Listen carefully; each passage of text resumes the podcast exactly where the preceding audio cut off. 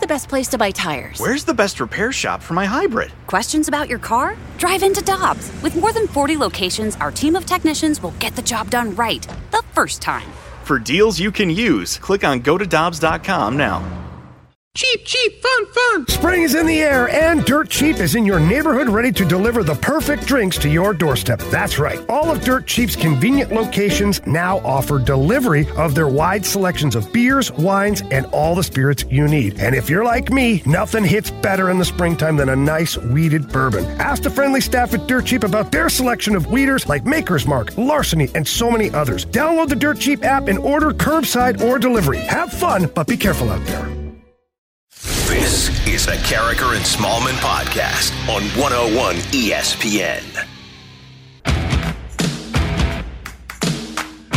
Good morning and welcome to Karraker and Smallman on 101 ESPN. It's 7 o'clock. Your time check brought to you by Clarkson Jewelers, an officially licensed Rolex jeweler. The Cardinals had the day off from Major League Baseball yesterday, but the season didn't end. So that's a positive, Michelle. We got to be happy about this. We got a game tonight. We've got a game tonight, Randy. Baseball is still on. So it's, a, it's a good Tuesday here in St. Louis. It's not going anywhere. It's just the Marlins. it would be Florida, right? Yeah. I mean, not to make light of a situation. Florida but, man. I mean, come on. Yeah. It, it, it- we knew if we had to guess, if we were going to wager, I mean, Florida's a pretty big hotspot, no? Yeah, it is. Yesterday, when we left, we thought it was 14 players from the Marlins that had tested positive. Jeff Passan amended that pretty soon after we got off the air that it had been 11 Marlins players and two coaches that tested positive. And their game against Baltimore was obviously postponed last night. So was the Yankees game against Philadelphia because the Marlins have played Philadelphia. And as a matter of fact, the Marlins stayed in Philadelphia. The Miami game against the Orioles tonight has also been postponed, but the baseball season will go on. Rob Manfred, the commissioner of Major League Baseball, asked last night by Tom Verducci on MLB Network if they even thought about canceling this season. No, there really wasn't. We talked about the situation. I think most of the owners realize that we built protocols anticipating that we would have positive tests at some point during the season, that the protocols were built in order to allow us to continue to play through those positives. And I think there was support for the notion that um, we believe um, that the protocols are adequate to keep our players safe. What he really meant, those protocols were built to help us protect our $800 million in postseason money. Oh, is that the translator? Yeah. Thank you for deciphering that for me because I couldn't really understand what he was saying. So I'm glad that you were able to figure it out and say, oh, it's about money. However, I, I'm glad that they're powering through. I think that, uh, you know, we got a taste of baseball the first weekend of baseball, and to think that it would get shut down after five days was, you know, a punch to the gut for a lot of people. And I know they do have a lot of money at stake, but it does seem like, given some of the positive tests that teams saw within summer camp, Brought to you by Camping World. Thank you. I just wanted to Yeah, thank have you. you. get that in because Yeah, we haven't gotta get heard that in. we haven't heard that in a while. Yeah. So, um, but it, because teams have dealt with positive tests, they do have the protocols and the infrastructure in place internally to deal with that. Now, we haven't seen an outbreak uh, to this magnitude. We haven't seen games Mm. canceled. We haven't seen how that's going to affect the scheduling and things like that. We're still awaiting the the full word on what's happening in Philadelphia. So I think that there's still probably decisions to be made here, but I, I kind of agree with them. I kind of agree with them that they do have the protocols in place to continue to push forward. Now, I, I think that this this one incident in Miami can be reconciled. If this were the Yankees, or if this were the Dodgers, or if this were perhaps the Cubs, I think that these conversations might be different. There's absolutely no doubt about that in my mind. I know that, that baseball's not going to say that. They're going to say we treat everybody equally. But nobody's going to know the difference if the Marlins have uh, who, Mag Sierra in center field or Bob Smith. They're going to know. Most fans aren't. Maybe the Marlins fans will, or if you have a a Mag Sierra on a fantasy team, you might know. But for the most part, if nobody had ever said that the Marlins were going to tur- turn over 10 players on their roster and you just wind up playing them, nobody has. And by the way, only the Eastern Conf- Division teams play them this year. Here in St. Louis, 99% of the people that have no idea That's that they flipped it out. They, they changed it. Do you think Major League Baseball was more concerned about the scheduling aspect of this, how they were going to figure out ways to make this up? I would think that there's part of that because they only have the six off days. And especially because for most of the teams, there are multiple series. For example, Miami's going to play the Yankees in August or September. They're going to play the Red Sox in August or September. Mm-hmm. All four of their games against Baltimore were in a row. Right. So not only do you have to work within the Marlins schedule, but the Orioles schedule as well. And again, the Orioles, with all due respect, are a team that isn't going to win. Right. So you, you don't really have to worry about it. I did think it was interesting that David Price, and he had the ability to opt out, and he did. He said, quote, part of the reason I'm at home right now is because players' health wasn't being put first. I can see that hasn't changed. And he is totally entitled to his belief, and he probably is right. But that being said, there are a lot of players, Michelle, obviously, that like ownership, they want to power through and play too. What was their thing? When and where? They, mm-hmm. they just wanted to play.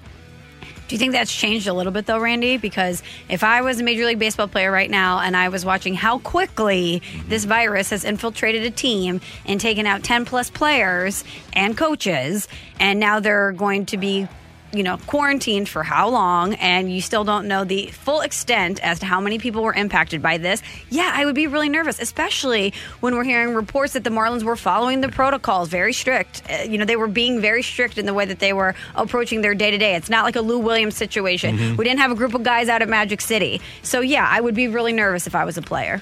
Being a male that at one point was in his mid 20s, though, I don't think that those guys are worried about that because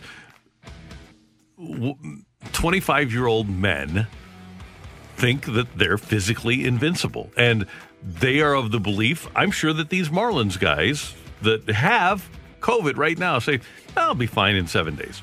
They're worried about it at all. and they probably will Yeah. but they're also not in a bubble they're going Right. home to their families they're they're i mean obviously not now if, if they test positive but the people who are still playing that's what i would be worried about while i physically as a as a professional athlete if i tested positive would most likely be fine and get back to work in a few days i would be worried about if i was asymptomatic and i didn't know it yet and i was around my family or, or perhaps in contact with other people who may be older that's what i would That's be worried the about biggest part of it.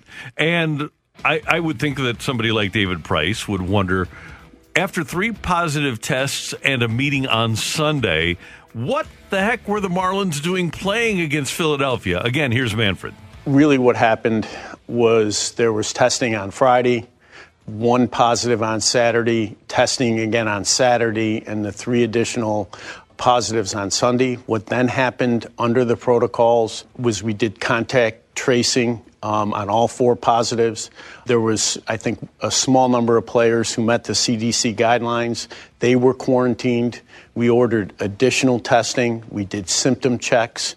Um, we did temperature checks and pers- decided to proceed with the game on, on Sunday. I don't know if that's the best move they could have made. But that's what they're going to have to do because mm-hmm. of the delay in testing. If you're tested on a Saturday and you're not getting your results until Sunday, how many people within the confines of baseball or not are you coming into contact with when you could be testing positive for COVID and not be aware of it until the next day? We talked about this when they when they first had this issue over 4th of July weekend, how this was going to be a problem if you weren't Yep. getting testing and getting cleared before you went out to play. And this is why, and I understand that everything probably came about while the Marlins were still in Miami, but as much as teams can, they have to build their own bubble. Whether, especially on the road, they have to build their own bubble and do everything you can humanly possible at home to have a bubble as well. It is amazing how perception has changed, though. How all of sports was shut down when Rudy Gobert, one guy, tested positive for the Oklahoma City Thunder on March 12th. And now you've got 14 members, uh, 13 members of the Marlins organization. And baseball kept playing, and they're talking about the Marlins playing tomorrow. Well, I think we know more about the virus and we Yep. know more about how it impacts different people. At that time, it was it was brand new. We didn't know what the severity would be for different Mm-hmm. age groups, etc. And it was a very scary thing. So yeah, when Rudy Gobert touches a million microphones and is around his teammates and then tests positive, everybody freaks out. But in this situation, there's a lot on the line. They've spent months trying to reboot boot this thing, and as you mentioned, there's a lot of money at stake. And not that there wasn't when they shut down the NBA prior, but I think now we have a better handle on how to manage this. you know whether whether it will be managed that remains to be seen but we have a better idea of how to attempt to manage it How do they go forward? Here's Chris Singleton of ESPN. What does baseball need? We need some quiet next couple of days, and not quiet because they're covering something up um, as far as tests testing coming back, or quiet because you know it's taken a little while to get tests back. Just quiet with what we had last week uh, when the reports were uh, so encouraging that testing was was going, the results were coming back, and we weren't seeing the positive tests. And so I think that gave everyone a lot of uh, of hope Uh, do you want me to be jerk Randy here? i mean if you must Cardinals aren't playing the Marlins. I'm not worried about them. I'm not worried about the East. I'm just worried about the Cardinals. They play the Twins tonight. Twins So- haven't had any issues. well i'm, I'm worried that they're playing the twins yeah, I'm worried about the baseball Yeah, part of it. exactly. yeah, and the, the team that hit 300 home runs. yeah a lot of power there randy And baseball, and you talk to people involved in the sport, and uh, you use the word power through, and I think that's their overarching thought process today, Michelle, is that they, like Rob Manfred said, we kind of expected that we would have something, probably not this dramatic, but we built in protocols and we have the 60 man rosters. And sure, it's not great for the team that has to deal with it, it's bad for the team that has to deal with it. But they, hey, Want to go sunshine lollipops? There's some young Marlins players that are getting major league experience, and they get to evaluate them. Don Mattingly gets to see some players that he ordinarily wouldn't have had an opportunity to see. But as we talked about with Dan McLaughlin yesterday during our segments with him, this then presents a whole bunch of issues with that, with the front office about starting guys' clocks and about uh, service time, about bringing players up who aren't necessarily re- ready to be brought up because you have to fill a void. I would I would not want to be in the Marlins front office for, for a res- multitude of reasons, but All- especially right now. All due respect to our friends at the Marlins, and it's not Derek Jeter's fault, but for years, that organization pocketed revenue sharing money. For years, they pocketed money from other owners that had been given to them. So if they have to start a clock on somebody ahead of time, so be it.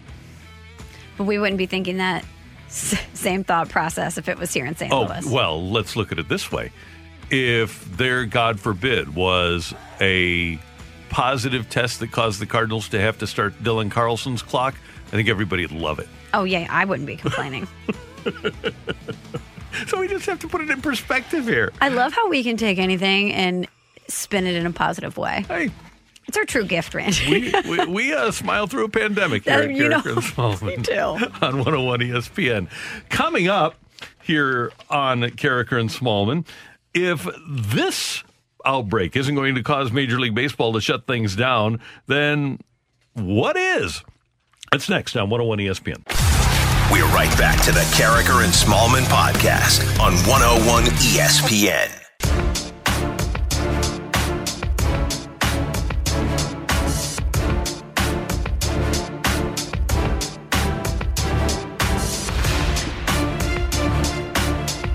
When Michelle and I left the air yesterday at 10 a.m., we kind of had the feeling. Well, I'll say this: we were both negative, and I think we both kind of had the feeling that we had seen our last baseball game for 2020. Right? I, I felt that way. It was more me emotionally preparing myself. Yeah. I, I didn't want that to happen, of course. I want baseball to continue on. I want, you know, us to see this through. But when you get word, obviously the number had changed, but we were thinking 14 members of the mm-hmm. Marlins at that point, and we still hadn't heard anything about the Phillies. And I thought because of the way the virus spread so rapidly, there's probably no way that, that someone in, in Philadelphia, if not multiple players and or coaches were also affected. I just anticipated that there was going to be a big, big ripple effect and was mentally preparing myself to be bummed out.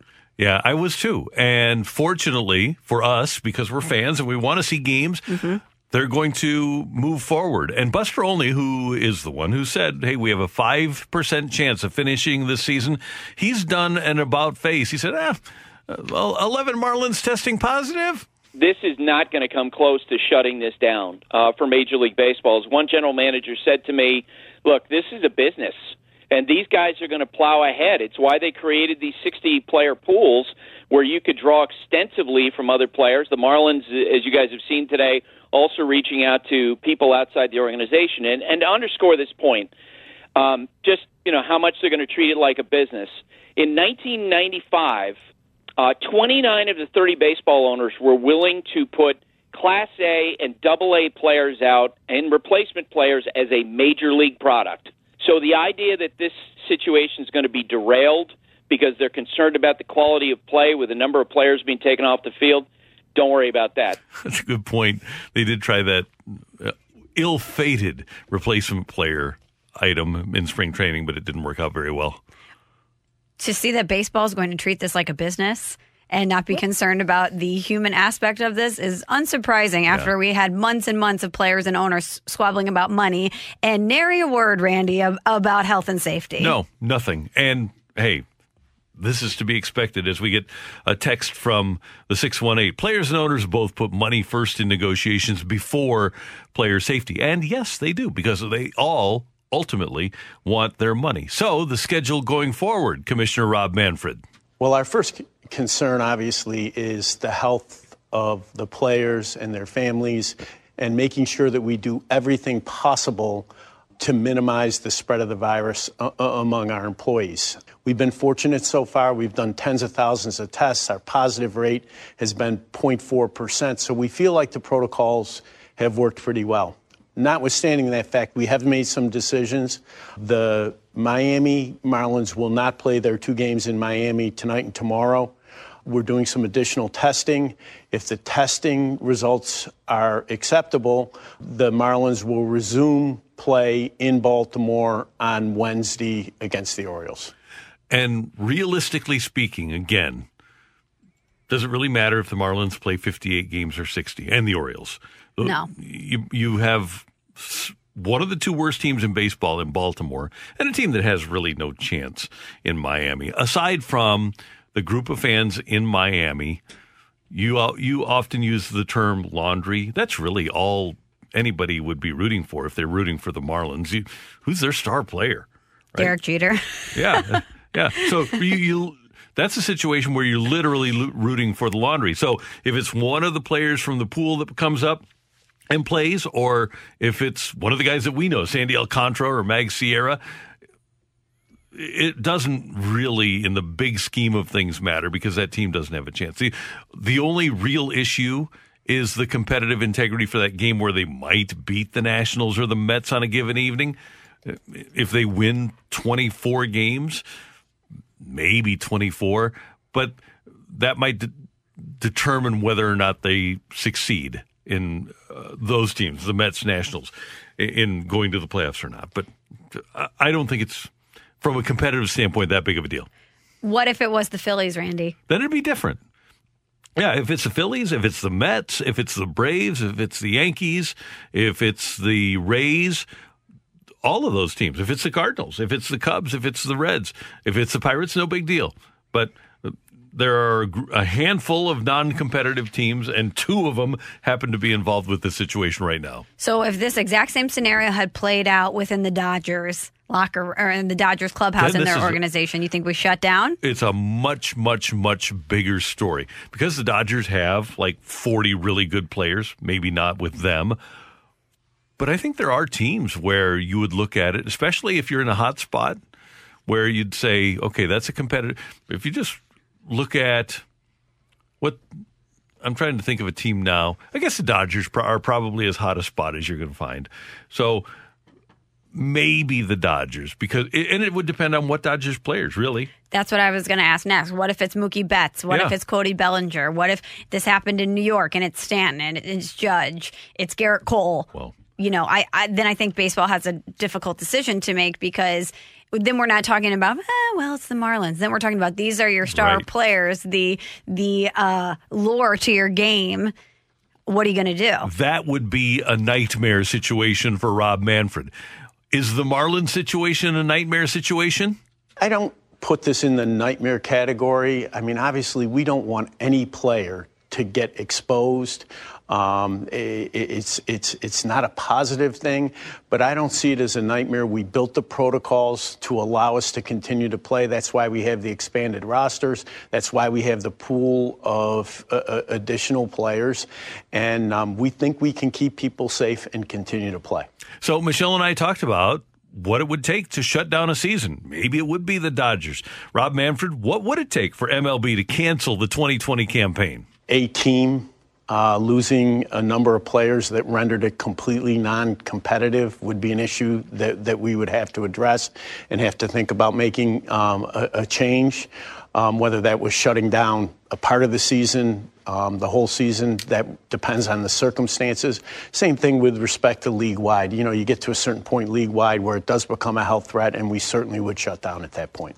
I think we're right here because you don't need to render the Marlins non competitive. They've rendered themselves non competitive. So I think what we're looking at, Michelle, is what we're talking about. If it's the Dodgers and it's Betts and Bellinger and Walker Buehler and Urias and Justin Turner, and among those 11 players, the Dodgers, who are one of the best teams in baseball, are rendered non competitive, that's the situation that shuts down baseball but there's still a lot of money at play here, even if yeah. it's the Dodgers. So I'm I don't wonder if it would be a nightmare. That would be a nightmare scenario from him, for Manfred and baseball from a PR perspective. But they would probably still want to push on. I would imagine. You'd think that the ownership of the Dodgers would, because, like you say, there is a ton of money on the line, and we always follow the money. In sports, in life, if you follow the money, that's going to give you the answer that you're looking for. Here's the real question, Randy.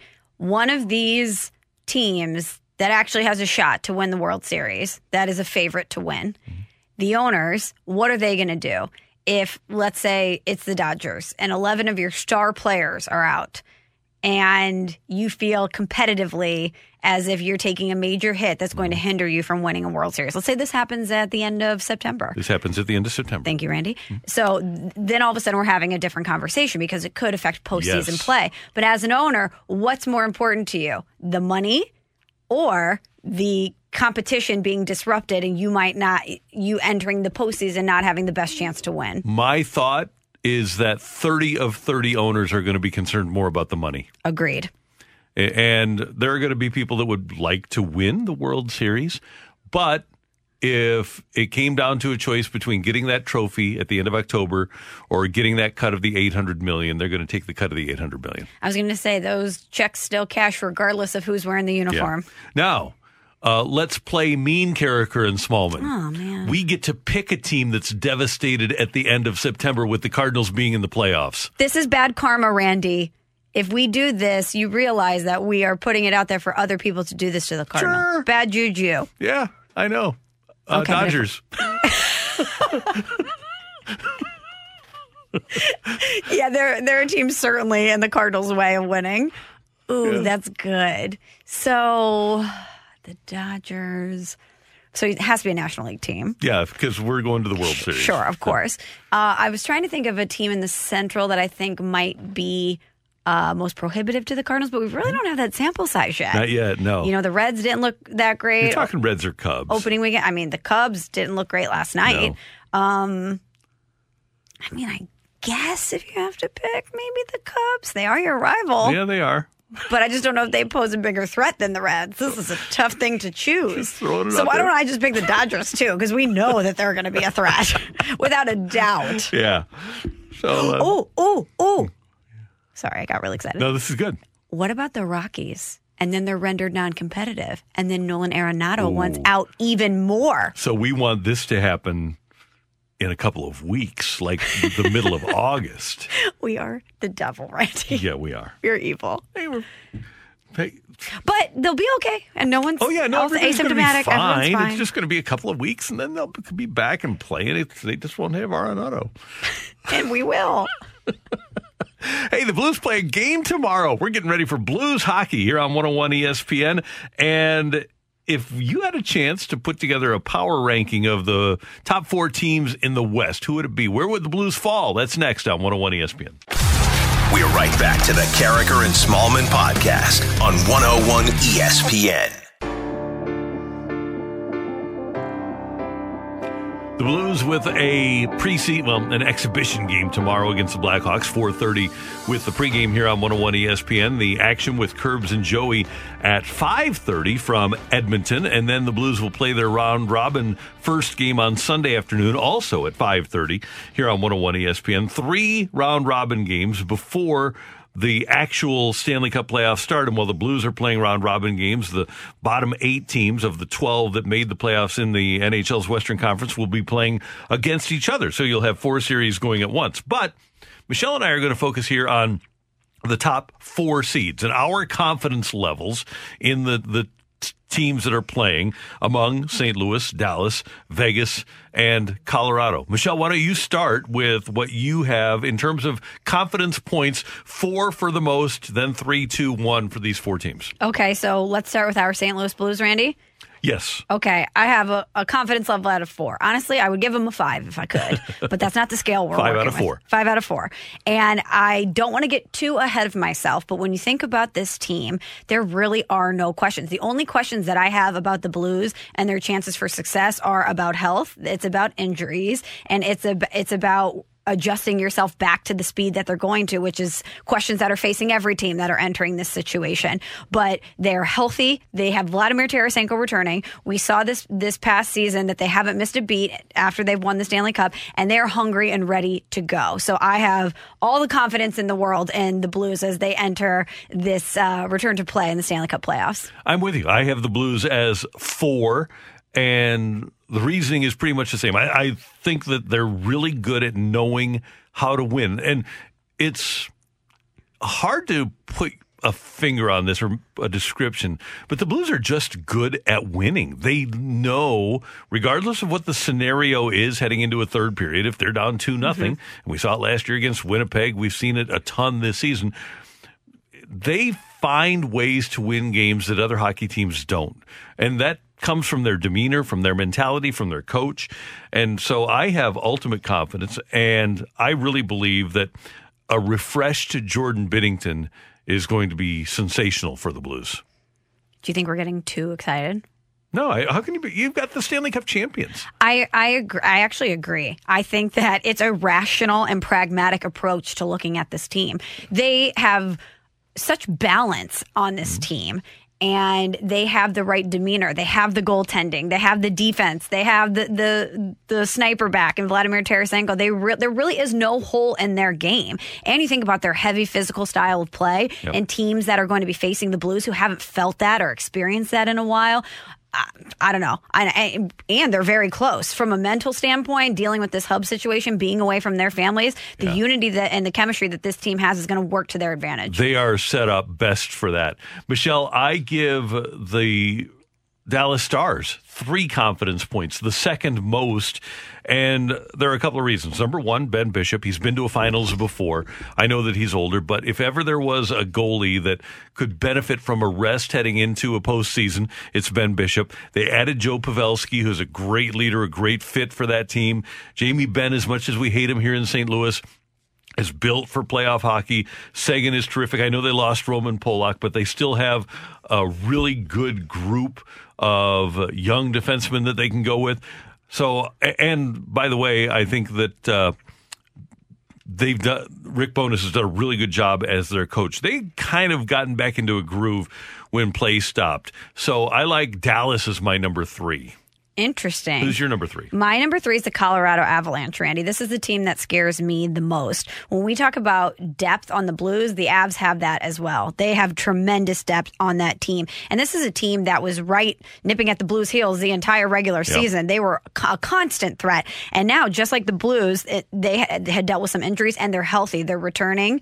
Um, healthy, refreshed, ready to go, which is scary for me. And I was reading last night about their mentality as they head into this, and they are supremely confident. MacKinnon said, "We have no weaknesses. We we are going into this, and we are going to win." They they feel like uh, a team that's mentally ready to come out and bring it, which is scary to me. They really do have great frontline talent. They'll get Kadri back. They get Philipp Grubauer, their goaltender, back. And by the way, Grubauer was good for Washington two years ago in the playoffs. They're very well coached, and they're a major threat. My question about them is and I'm going goalies here, and so uh, that's why I go with Colorado as my number one because I really have questions about Grubauer being able to play high at a high level for these entire two months.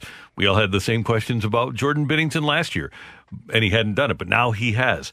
Uh, Marc Andre Fleury has done it. Uh, ben Bishop has done it. Because Grubauer hasn't, that's why I have Colorado as my number one.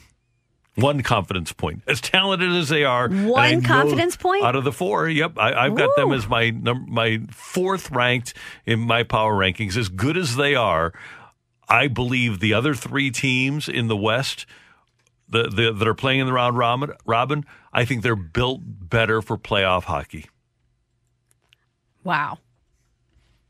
I hope I hope you're right because I'm am, too. concerned about them. And So- Colorado is it's a well put together team. They've got a lot of really good things uh, about them, but they don't have the kind of size that the Blues or a heavy team like or, or even Dallas has.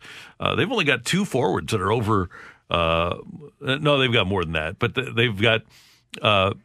Uh, front line guys. They, they've only got a few guys that are, are really big, rough and tumble guys. And that number one line, by the way, they're monsters. If they g- put that group together, the MacKinnon, Landeskog, Rantanen line, those guys are all over 210 pounds. But that g- group can't play the whole game. That's true. And the Blues are going to put their number one defensive unit on the ice against them. And those are a couple of monsters, too. That's true. All right. So how do yours? How, so I've got Blues four, Dallas three, Vegas two, and Colorado one. Okay, I went Blues four, Colorado three, Vegas two, Dallas one. So we Ah. have a couple, uh, some dissension in the ranks here. Now with Vegas, I looked at them and they also play that you said rough and tumble Mm-hmm. Hockey, they play that as well. Ryan Reaves calls them meat grinders. Yeah, they're heavy. They're heavy as well. And they have a tremendous forward depth. They have two great goaltenders, a lot of the same things we've been talking about. But their special teams hasn't been great this season. So I wonder if the penalty kill will come back to bite them. Now we look at the Blues who won last year in spite of the of the power play and things like that. So you can always win in spite of some of your deficiencies. But I just I look at them and I put them right behind the Avs. Okay, that's good. I like it. And I I wonder if there is a team. There there are some really scary teams that are playing in the first round. I think it's going to be prohibitive for those teams that are playing in that first round to win four more series after you win that first series. But there are a couple of teams.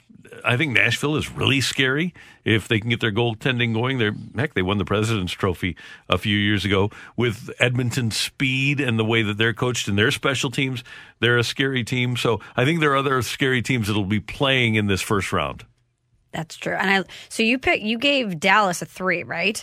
I gave Dallas a three. See, I gave them a one because you're putting all of your eggs in the Ben Bishop basket. Well, not ju- a lot of them, but I think the addition of Pavelski for them, I would have fe- felt a lot different about Dallas heading into a playoff eh, if they had played 82 games because they are an older team. And I know, I understand that they've lost Roman Polak, who was going to be a big part of what they did. Don't open that door. No, don't open that Roman Polak door. But because their older guys have the four and a half months off, I think that if if there's one team in the West that could benefit from this break, it's Dallas. Does it make you feel any differently that Ben Bishop has missed some days on the ice and that they had a simulated game on Wednesday and he allowed six goals? No, that doesn't affect me at all. Okay. Because as you were mentioning, he did get knocked out last year and he was on his back and then came back and made 52 saves in the next game. Colton Parayko slap shot to the collarbone. That'll you, do it. You return and you play one of the games of your life. And he didn't even need any maintenance. He just played. That's true. But they they've had some ebbs and flows, Randy. They've had some losing streaks. They had a rough start and they had a rough finish, and they haven't been great offensively. That's the the weird part about this restart is that I don't think anybody knows anything about anybody. Mhm. I really don't. And, and I just look at their talent and I say, okay, that's a group that's set up for playoff hockey.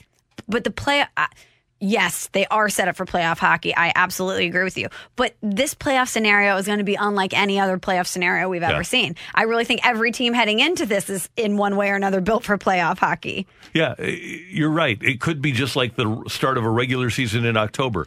And if that's the case, They started one seven and one, so Yeah. It- You know. But if if we're going to play like regular season hockey here, and it's not going to be typical playoff hockey, I, I have a belief that we're going to have real intensity right off the bat. But if we play like it's October, then those Avalanche are a major threat. The teams like the Avalanche, the Leafs, the Lightning, the teams that play the run and gun early in the season and don't play a real heavy game, then they'll have a distinct advantage. And they'll the the Blues better be on top of their heavy game early if those teams are going to be if there's going to be a level of success playing that way. I cannot wait to watch Blues hockey. It's going to be great. It's going to be awesome. Uh, from the 314, do you guys know if Edmonton players have to stay in the bubble? Seems unfair that they get to stay in their hometown. They do have to stay in the bubble. They have to stay at hotels. Everybody in the league is in the bubble in Edmonton. Zero positive tests. Impressive. Kind of just like baseball. Well, no, not really. Coming up next on Karraker and Smallman, it's Take It or Leave It. Get your text into the Air Comfort Service text line, 65780. Tioli is next with Karraker and Smallman on 101 ESPN. We're right back to the Karraker and Smallman podcast on 101 ESPN.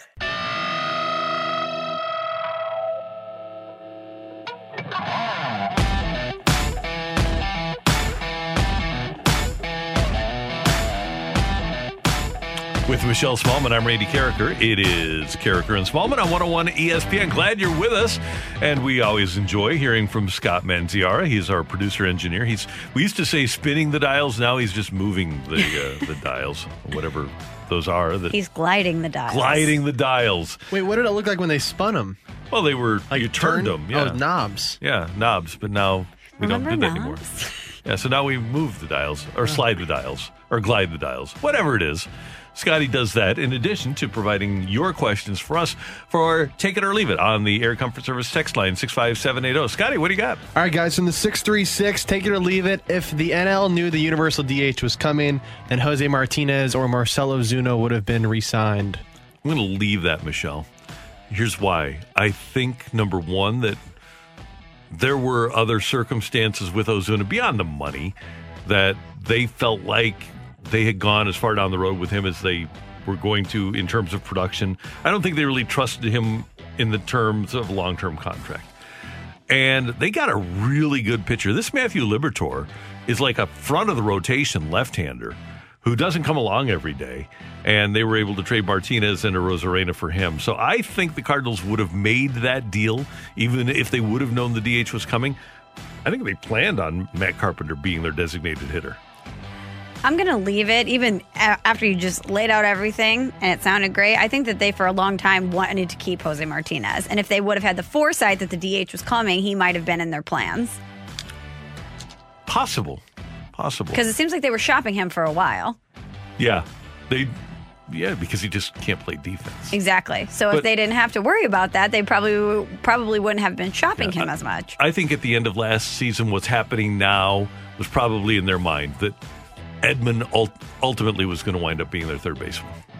Take it or leave it. You would rather have Jose Martinez as your DH than Matt Carpenter. Leave it. Jose Martinez was not a good hitter in the second half of last year. He- He's Was Matt Carpenter? no, but I, I- yeah, he had to have Carpenter. If you could have traded Carpenter for Liberatore, I think you would have liked to have done that, but you just you couldn't. From the 314, take it or leave it. The Blues re sign Alex Pietrangelo. Leave it. I'm going to leave it too. Even Sadly, I want to take it, but I just don't know if he's not going to budge on the financials, how it's going to work out. No, and you probably have to make three moves, and they probably wouldn't be devastating moves, but you'd probably have to take Allen, maybe Allen and Schwartz if you can move Schwartz. And the problem with moving Schwartz is again the cap isn't going up for anybody else either, and then you probably have to buy out Steen uh, at some point you're going to have to have Schwartz off the books, and then you probably two years down the road you're making that choice between Petro and Parayko, and that would be tough. And the other part of this offseason, Michelle, when you look at it, is that the, the Florida Panthers, no state income tax. Joel Quenneville, who's a great defensive coach and a Stanley Cup champion. They've got cap room, they've got cash, they've got climate, they have a need. I would think that that's probably a match made in heaven is Petro to the Panthers. That'll feel so weird, though. Yeah, it will. But uh, I think the Blues, and you, I think, agree with me. They saw this coming. Yep. They, they didn't see the pandemic coming, but financially, that's why they traded for Faulk. Right.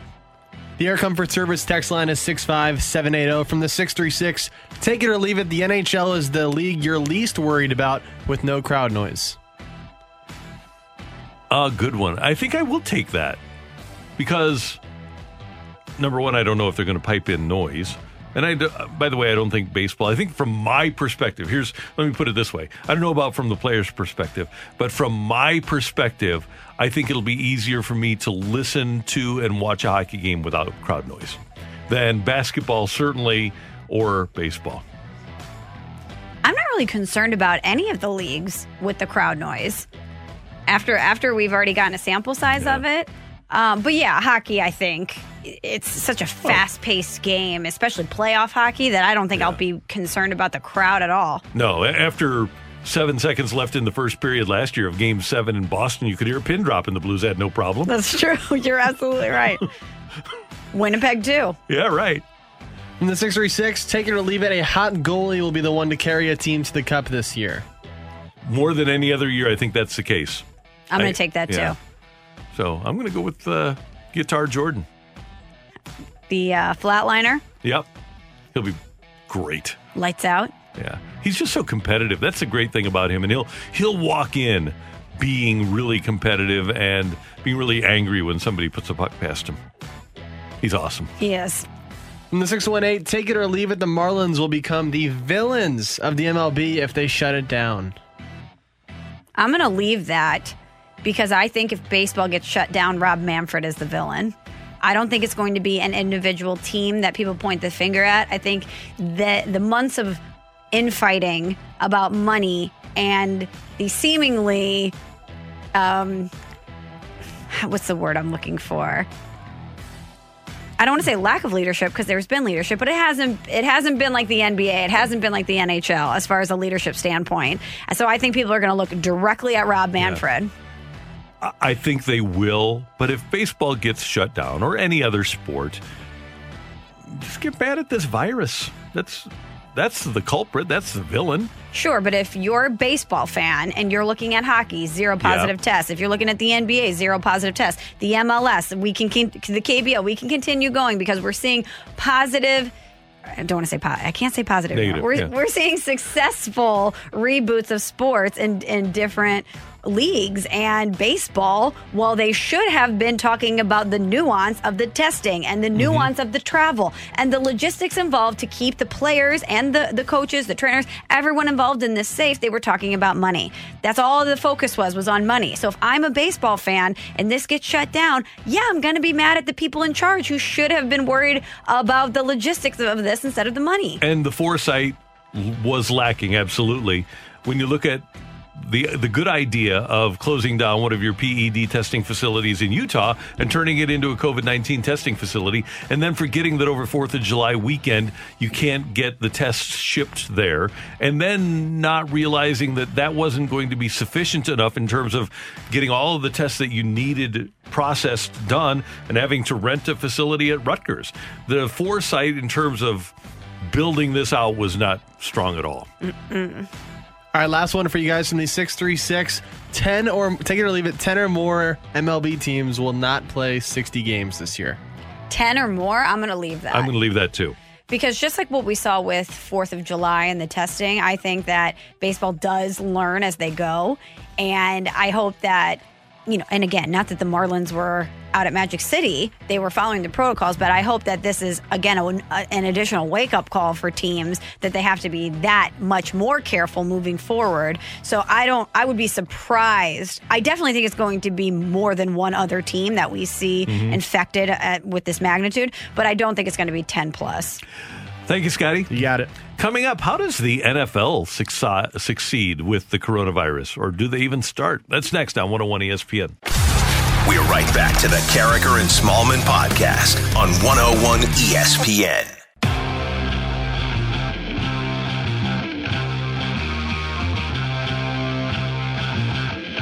Eight oh two on Karraker and Smallman on 101 ESPN. Time for today's fresh take. And Michelle, in 1999, after the St. Louis Rams had signed Trent Green and they had uh, acquired Marshall Faulk, during training camp, I predicted that they would go before training camp. I said I thought they would go 12 and 4. I really liked what they had done offensively.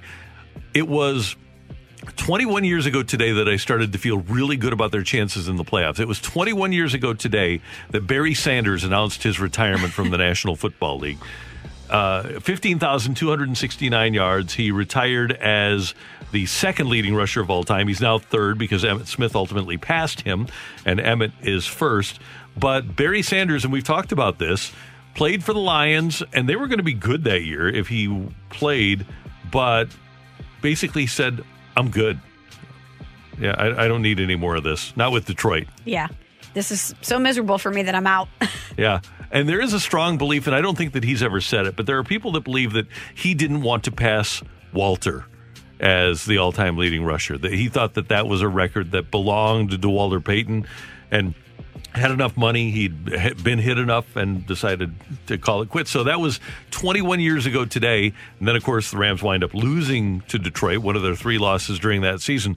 But I thought that was like the biggest threat in the NFC that year was the Lions. How rare is that? That there here's a star, a dominant NFL player, and that they don't want to break a record. Yeah, right. Because they have so much respect for the guy. And Walter Payton was sick; he died that year. And yeah, to have so much respect for a guy that you say, okay, well, I'll retire so that I don't break your record. That's pretty cool. Very cool. Uh, Randy, we just had take it or leave it. Take it or leave, take it or leave it. Sweetness, one of the all-time great nicknames. Yeah, I'll take that. And unbelievably, for the second leading rusher in the history of the league, Walter Payton is unbelievably underrated because I think he's he and Marshall are the two best all around running backs. He was a better blocker than Marshall. I think they're the two best all around running backs in terms of doing everything running the ball, catching it, blocking. I think those are the two best. And one thing that Walter Payton did was he played offense like a defensive player. He delivered the hits. If you go to YouTube and look up Walter Payton highlights, man, he was unbelievable. So I'm glad that Barry Sanders didn't want to break his record, and Emmitt Smith, he really good running back, but not the all-around performer that Walter was, or Barry or Marshall were. Barry Sanders was so fun to watch play too. He was the most electrifying player I've ever seen. Ever? Ever. Yeah, there was nobody Wow. more exciting to watch than Barry Sanders. You can send us a text if you think there is somebody more exciting than Barry Sanders in NFL history. And Marshall was awesome, but Barry did something or every game, twice a game, three times a game.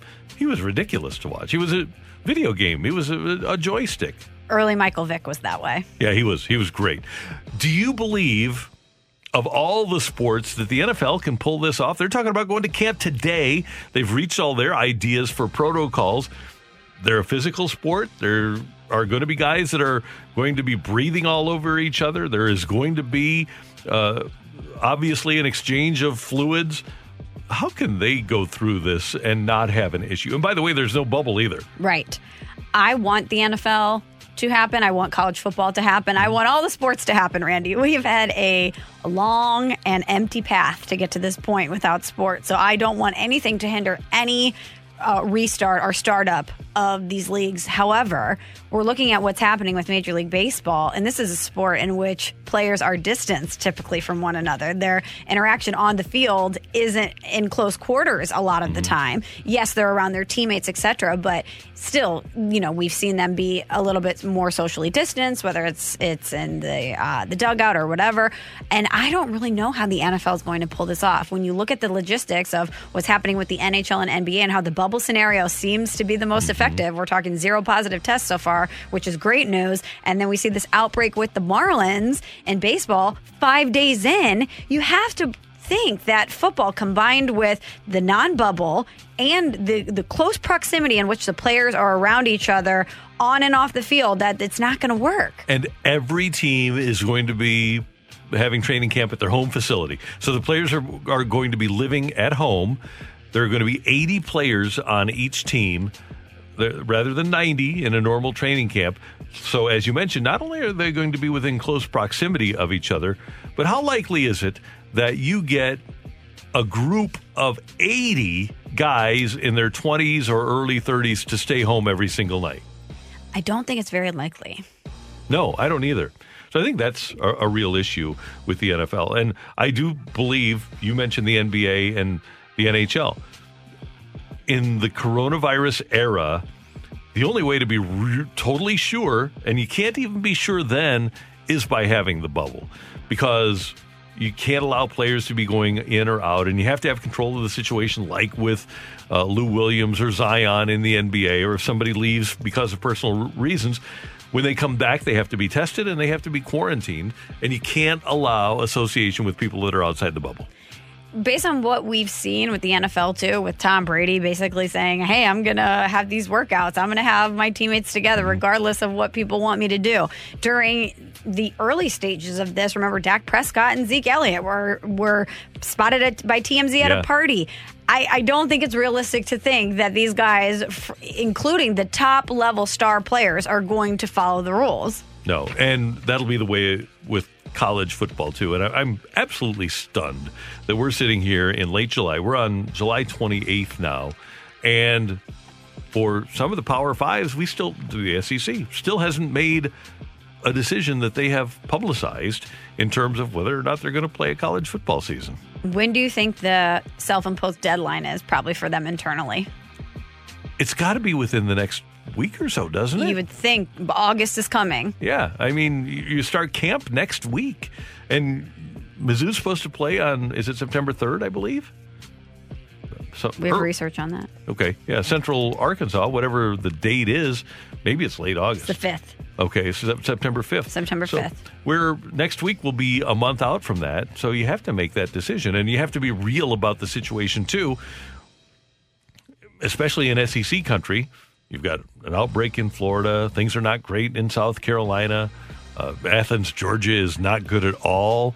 So most of the teams that you'll be playing against are going to be in hot spots or at least warm spots. Yeah. So Not great. no, it, and there, I saw somebody today. Somebody tweeted that we should have never restarted baseball. We should have never. Uh, well, I think because of the financial implications, there are some instances in which you have to try. But I also think that you have to if if your job as a college administrator, whether it's faculty, administration, athletics, you are taking people's kids and you're Mhm. supposed to act as essentially a surrogate parent for those kids when you have them on campus. I don't think that you can have somebody's kid on a football field on a college campus and be responsible. I think it's impossible. I think it's you can do your your best, your very best, but those kids and they are kids. Yep. We, we forget that oftentimes because they're part of this massive business and they look like full grown men, but they are kids. Um, you could do your best, but you are not with them 24 hours a day. And Yep. they are kids who are going to want to party and be around their friends and will be left to their own devices. And at the end of the day, as a parent, not only are they kids, but they're kids with parents. And how horrifying would it be if your kid was away practicing football and got sick? But regardless of what the outcome was, if they got the coronavirus and you're four hours away, how terrifying would it be? Pretty terrifying. Yeah. So uh, I don't think that I would send my kid back to school. Uh, in this environment, athlete or not, I wouldn't send my kid back to school right now. even if your kid was primed for the NFL and you knew that this was the the season that they could really make a mark and improve their draft stock, Uh, their future is on the line. I'm in a fortunate situation where, and I know that there are a lot of families that have really good college football players that aren't, but I would absolutely require that the health and safety of my kid come first. And if the kid's good enough, if they're primed to be really good, they'll get to the NFL and they'll, they'll make it eventually. But I don't want it, not during this scenario. And I, I totally get that for a lot of families, the success of the draft for uh, the success in college and to the draft of a football player is their ticket out. It, It's their ability to make their put their family in a situation where they can live a reasonable life. And A lot of those families are living unreasonable lives, but I, I still think that at the end of the day, from my from my personal perspective, I wouldn't allow it to happen. But I know that again, there's a lot of families that have no choice but to roll the dice and allow it to happen. That's Michelle. I'm Randy, and that is today's fresh take on 101 ESPN. Coming up, we're going to talk some Cardinal baseball with Rick Horton. The Cardinal broadcaster is next on 101 ESPN. We're right back to the Karraker and Smallman podcast on 101 ESPN.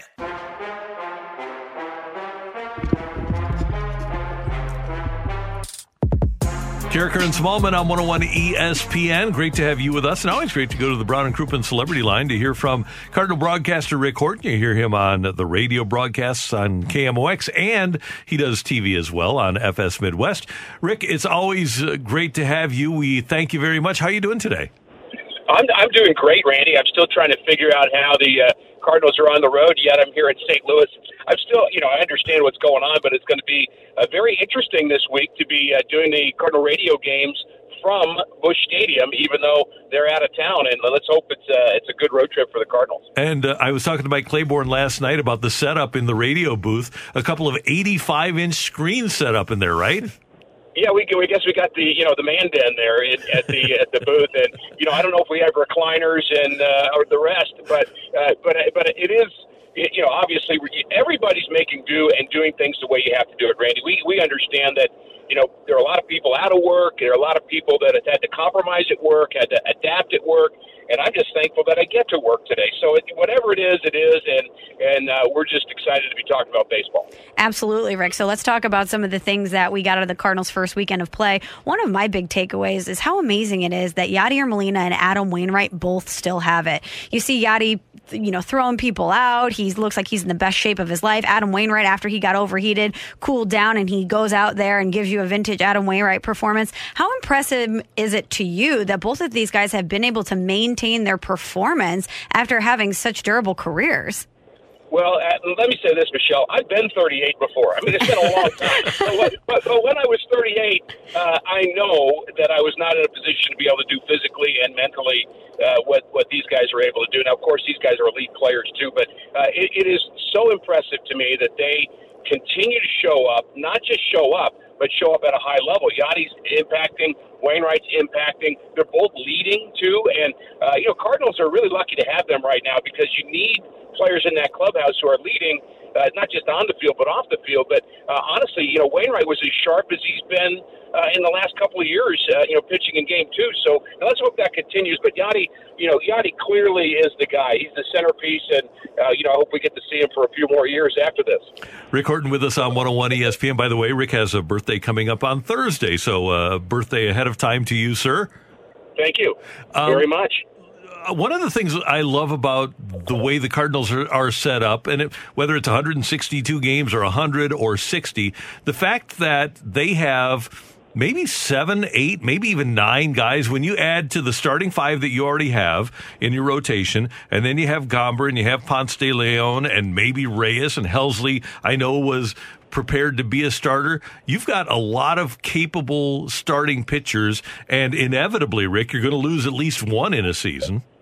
Yeah, and pitching depth is, is always important, but I think this year it's it's really accentuated, and you know you just have to look at the, what the Miami Marlins are dealing with right now, and, and who knows how big a deal that is. I mean, right now we're all just kind of guessing at that, but you know it certainly may test their depth.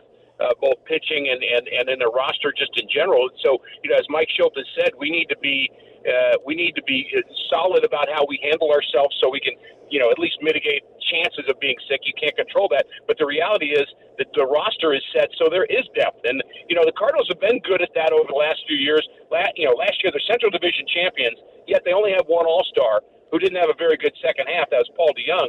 And so the team has just got a lot of good players on it, and I mean, real good players. And so I think uh, this is a, the kind of season where that may come into play.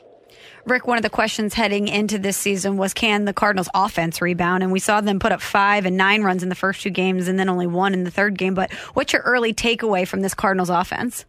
Well, you know, I'm, I'm not a cold water on things person, as you know, Michelle. I, tend to be positive. But, you know, I think you do have to realize that, you know, the Pirates are not the best team in baseball right now. So you have to at least acknowledge that. Now, I'm not saying you know they're not big leaguers and they didn't throw guys at you, but but the point is, you know, it's going to be a real test when you go up to Minnesota th- this week and play a team that's I mean, really good from top to bottom. So, so that's going to be a, an interesting thing. But uh, on the offensive side, I think uh, we saw good at bats. We saw shorter swings from Tyler O'Neill, from Paul DeJong. Uh, we saw a lot of guys hit the ball hard, and uh, you know a little bit of taste of that depth too, because you can see Lane Thomas come in and not uh, you know not embarrass himself, and he can play a lot of places. So I, I like the way the lineup is mostly, uh, Michelle, because you've got the speed together in the lineup. You don't have guys that can't run in the middle of guys who can run. I just think that slows down the base paths. I mean, you're you're going to get. Uh, you know, the weakest link is going to slow you up. And I think the Cardinals can manufacture runs, but we've also seen they can hit the big fly. It is interesting, Rick, that this team had a real difficult time with strikeouts last year. And I know during the first spring training, they really worked hard to cut down on strikeouts. It seems like, especially with the guys that you're talking about, that's going to be imperative for a guy like Bader, a guy like Edmonton, Edman especially, and Wonger at the top of the lineup, those three that you talk about that are together. To manufacture runs, they're going to have to avoid the strikeout, aren't they? Yeah, and I, and I think even the guys in the middle striking out last. Now, Paul Goldschmidt's always been a guy that's going to strike out you know, a fair amount, but you, know, you, just know that his power is going to control a team, or, you know, just going to uh, carry a team for, for weeks on end when he's hot. And but, but you know, Paul DeJong, I think, is an important piece of what we're talking about here because he, you know, I, I've said that I hope he hits more doubles than last year. You know, ratio wise and less home runs because I want to see him. I want to see his power in the gap and I want to see guys running around the bases because DeJong, uh, you know, is so capable of doing that. He's got power at all fields. Uh, you know, he doesn't need to hit the ball 600. I mean, 500's enough. So you more line drives, and I think we saw that in spring training. We saw that out of Matt Carpenter, more line drives. You know, line drives that you just miss sometimes become home runs. So I, I'm I'm all for the. I mean, to me, hard contact line drives are, are what hitting is all about, and and the less strikeouts, the more opportunities you have to score. Rick, one guy I can't wait to see is Alex Reyes. He was unfortunately derailed because of an illness, but it seems like he's progressing nicely and we'll see him soon. What sort of role do you anticipate Alex Reyes to fulfill on this team? I see him more in the bullpen for a while till he gets his feet wet and, frankly, his confidence. You know, eh, this is a guy that's been through so many things. You know, he's kind of our our 2020 version of, of what we went through emotionally as a Cardinal fan base. Rick Ankiel, you know, years ago, we wanted Rick Ankiel to succeed uh, so much because he worked so hard and he had such, you know, I mean, such a hard spin and and, and yet so likable, and you just you just kind of just ate for him to do well. I mean, I should, certainly did, and I know many others did, but I feel that way about Alex Reyes too. So many setbacks for Alex and you know here's his opportunity and a pandemic happens and you know he i mean i'm sure he's just got to be sitting there thinking what's next and uh, so you know you, you hope for him to succeed and i think the best way for him to succeed because it's been so long since he's competed at that high level is to do it a little piece at a time and build that confidence and work up to wherever he wherever he goes i mean the sky's the limit on him when he's when he's good he's really really good but it's just been so long since we've seen that, since he's seen that. Uh, we have to take the baby steps. Rick, obviously, yesterday we had the Marlins outbreak of COVID 19. What's your concern level about baseball being able to complete this season? Well, one thing I've learned during the last four months is I'm not an expert at a lot of things, Randy. It's funny. I mean, you know, everybody's got opinions about everything, but I, you know, I think you know, with with a dose of humility, all of us realize that you know I'm not a you know, an infectious disease specialist. I'm not a politician. I'm not, I mean, I, I, you know, so I said I don't know more in the last four months than I've ever said in my life, which I think is good for me. So, but, but the point is, I really don't know, Randy. I mean, I, I think, you know, a lot of things could happen and I, and I can't, I really, it's just so hard to project that. I think all you do is, is just kind of do the things you can control. I mean, you social distance, you wash your hands, you wear your mask. I mean, you do what you can do, and and then outcomes are just so unpredictable uh, now that I just think you just mush forward until it's not reasonable to do. And and so uh, yeah, I, I don't have the crystal ball on that one, and I'm not sure who does. And uh, I guess I can go to Twitter and I can find 50 people that know what's going to happen. But but but but I but I honestly, uh, I'm just hoping right now, cautiously optimistic maybe is the best way to say it. Yeah, I think that's the the way, and we can uh, in, in our realm, we can speculate about sports, but when you have epidemiologists saying, I don't know, how, how, how do we know, right? Yeah, I mean, if you ask me, if you ask me why did Wainwright hang his curveball, I'm going to give you an A plus answer to that. If you give me an answer about whether or not we should be wearing masks in St. Louis County, I'll give you a D minus answer to that. And I think, I mean, I don't know. I mean, and so, I mean, honestly, I think, I mean, I think at some point you trust the experts uh, and at, at, at what they do, and it doesn't mean we can't all have opinions. I'm not saying that, but but but I do think you know, the, the, the humility coming with the fact that eh, the running of baseball right now, the commissioner's office has undoubtedly, it's a multi billion dollar industry. I would be stunned if they haven't thought through seven different scenarios about what they do in case of A, B, C, D, E. I mean, these are smart people, so I trust them with that. I mean, I'm, you might not agree with it, but you know that they have more information than we do, uh, and they're uh, they're in the business of trying to keep baseball going and keep players healthy. So I trust that, and we'll just see where it ends up. Rick Horton, have fun on the call tonight. Thanks so much for taking some time with us. We appreciate it. We'll talk to you soon. You, you, you bet. Great to be with you guys always. All right. Thanks, Rick. Rick Horton, Cardinal broadcaster, former uh, Cardinal, with us on 101 ESPN, Cardinal World Series uh, participant in both 85 and 87. By the way, Michelle, Dr. Fauci was on Good Morning America this morning and was asked about the Marlins situation. And he said, This could put it in danger. This is a quote from Dr. Anthony Fauci. I don't believe they need to stop, but we just need to follow this and see what happens with other teams on a day by day basis. So, even Dr. Fauci doesn't know, but he's saying, hey, this, this could be isolated in the Marlin situation. So let's just see where this goes. What a tough gig Dr. Fauci has. Yeah, he does. So, and, and I saw a thing the other, I didn't realize uh, back in a debate back in 1988 uh, during the AIDS epidemic, George Bush, George H.W. Bush, the first President Bush, was talking about how important Dr. Fauci was and how great he was during that situation. And here we are, uh, what, 88, 90, uh, 30 years later, 30, uh, 32 years later, and he's still at the top of his game. He's like the Yadier Molina of infectious disease. He, he is, yeah. Very impressive. Budweiser and 101 ESPN I have teamed up for a one of a kind giveaway. We're giving away a custom Budweiser branded John Deere riding lawnmower. That's right, a John Deere riding lawnmower that's Bud branded with the Budweiser logo. Find the contest now on the 101 mobile app and use the promo code BUD to get entered. Just download the 101 ESPN app. You must be 21 or older to enter. See the full contest rules and more info now on your 101 ESPN mobile app or online at 101ESPN.com. But enter for that Budweiser John Deere tractor with the 101 ESPN app. Coming up next, we've got the fight on 101 ESPN. We're right back to the Karraker and Smallman podcast on 101 ESPN. Summer's in full action, and we're thankful for our sponsor today, Manscaped, for keeping dudes out there fresh. Manscaped offers all the right tools to keep your hair groomed above and below the belt. Manscaped is dedicated to helping you level up that full body grooming game, and they actually just released their Shears 2.0 nail kit, which is the perfect add on to their Lawnmower 3.0 or Perfect package. Now, the Shears 2.0 is a luxury four piece nail kit. I know you're probably wearing flip flops during the summer. Hot tip from a female. People don't want to see your nasty, unclipped toenails, okay? No one likes an ungroomed man. Women, we talk about these things. Don't be that guy. That's why Manscaped has forever changed their grooming game with their Perfect Package 3.0. It's the best trimmer on the market for those of you in need of a cleanup. And this third generation trimmer features skin safe technology to reduce those manscaping accidents. Yikes. For a limited time, subscribers out there can get two free gifts. You can get the Shed Travel Bag, which is a $39 value add, and the patented high performance, reduced chafing Manscaped Boxer Briefs. So get 20% off plus free shipping with the code SMALLS, S M A L L S, at manscaped.com. That's 20% off with free shipping at manscaped.com. Use the code SMALLS. Summer is here. It's time to manscape. Welcome to the fight on Karraker and Smallman.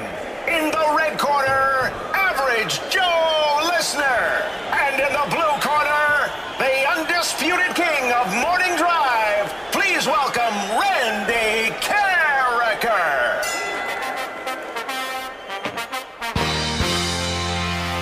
Welcome back to Karraker and Smallman here on 101 ESPN. It's 8:35, time for the fight. Let's bring in our challenger today. Cole is with us. Good morning, Cole. How you doing? Pretty good. How are you? I'm doing well. Cole, how are you feeling about the Cardinals Twin series that's on deck for tonight? I'm pretty excited for it. Hopefully, we can bring out the bats like we did against the Pirates. So, Absolutely, and I'm I'm sure you're pumped to see Carlos Martinez return to action as well. Yeah, it'll be good to see him as a starter again. Actually, Couldn't agree more. All right, Cole. Well, let's get the fight going. All right. Question number one: The Twins and the Cardinals met up one time in the World Series back in 1987. Do you remember who started Game Seven for the Cardinals in that series? Was it Joe Magrane, John Tudor, or Danny Cox? Let's say Danny Cox. All right, question number two for you, Cole. The Twins manager Rocco Baldelli played center field for what team for most of his career? Was he with the Boston Red Sox, the Tampa Bay Rays, or the Minnesota Twins? Yeah, that was a good one. Yeah, we played for the Red Sox and we played for the Rays. Um, let's say the Boston Red Sox. Question number three, Cole. Since the start of 2010, how many NL MVPs have been from the NL Central? Is it three, four, or five? Since what? Since when? 2010. Yeah. Um, let's say three. Alrighty, and your final question, Cole. On the Blues' current roster, who's played the most games in a Blues uniform? Is it Alex Steen, Alex Pietrangelo, or Jaden Schwartz? Steen. All right, we're checking score here. Randy is coming in. He's coming in through the door, taking off his mask. What kind of mask we have today, Randy? Blues mask? All right, ready to go. Randy said good morning and hello to Cole. Hi, Cole. How are you? Pretty good. How are you, Randy? Doing great. Thanks for listening. Thanks for playing. No problem. It's my honor. All right, Randy. Question number one. The Twins and the Cardinals met up one time in the World Series back in 1987. Do you remember who started Game Seven for the Cardinals in that series? I believe that would have been the rookie Joe Magrane that started Game Seven. All right, question number two for you, Randy. Uh, the Twins manager Rocco Baldelli played center field for what team for most of his career? Tampa Bay Devil Rays. you said it as if you were unsure. Well, I, putting I wasn't sure if it was Rays or Devil Rays, but for him, I think it was Devil Rays. Yeah, yeah. I think either way, we probably would have given it to you, Okay, Randy. thanks. But If it's if it's right, if it's right, it's correct. But We don't know if it's right. Uh, question number three: Since the start of 2000, okay, yeah, since the start of 2010, how many NL MVPs have been from the NL Central? Uh, let's see. 2010. You didn't have any from the Cardinals. You did have Votto. You had Bryant. You had. Yeah, did Yelich win? I think you had a Braun. I don't know if Fielder won one. And let's see, you have to look around at the other divisions too. So I'm going to go no cards. So I'm going to take my. I, did Yelich win two years? I think he did. So I'm going to go with two members of the Brewers. And I'm going to go with Bryant with the Cubbies. Um, I don't think the Pirates have had one. So Cards, Cubs, Brewers, and then Votto. I'm going to go four. All right, and your final question, Randy, on the Blues' current roster, who's played the most games in a Blues uniform? Current roster. I believe the guy who's been around the longest. Steen has had some injuries. Petro has not had injuries. Vladdy and Schwartzy haven't been around as long. Um, I think I am going to go with Alex Pietrangelo. Whew, we got a winner. We have a winner and still champion, Randy Karraker. Brought to you by Dobbs Tire and Auto Centers, your best choice for quality tires and expert auto service. Dobbs. Sorry, Cole. Close fight, but Randy got you two to one. Two to one. Let's run through the run through the answers here. Joe Magrane started game seven for the Cardinals in the 87 World Series. Randy, you got that one right. Rocco Baldelli did play for the Tampa Bay Rays for the majority of his career, six to seven years. Since 2010, there have been five NL Hmm. MVPs from the NL Central. We have Votto, Braun, McCutchen, Bryant, and Yelich. Oh, I forgot McCutchen. And out of this current roster, Alex Steen has played the most games in a Blues uniform. He has 765 games in a Blues sweater, fourth all time. Cole, thanks so much for playing. Hey, not a problem. Thanks for having me. Thank you, Cole. Cole, good to uh, have you with us, and we enjoyed your fighting here on 101 ESPN. McCutchen. Yeah, I would have. Darn it!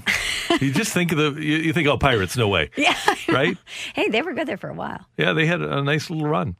Uh, it's Karraker and Smallman on 101 ESPN. And coming up next, the Twins are the toughest team, team the Cardinals will face in the regular season this year. And luckily, they'll get the bottom of the Twins rotation, which is still pretty good. That's next on 101 ESPN. We're right back to the Karraker and Smallman podcast on 101 ESPN. One, two, three, four. Cards and Twins tonight eh, at Target Field in Minneapolis, or is it in St. Paul? I guess it's in St. Paul, Target Field is. Before we get to the Cards and the Twins, though, Bob Nightingale tweeting moments ago that the Miami Marlins, as we knew, won't play again today while they await test results.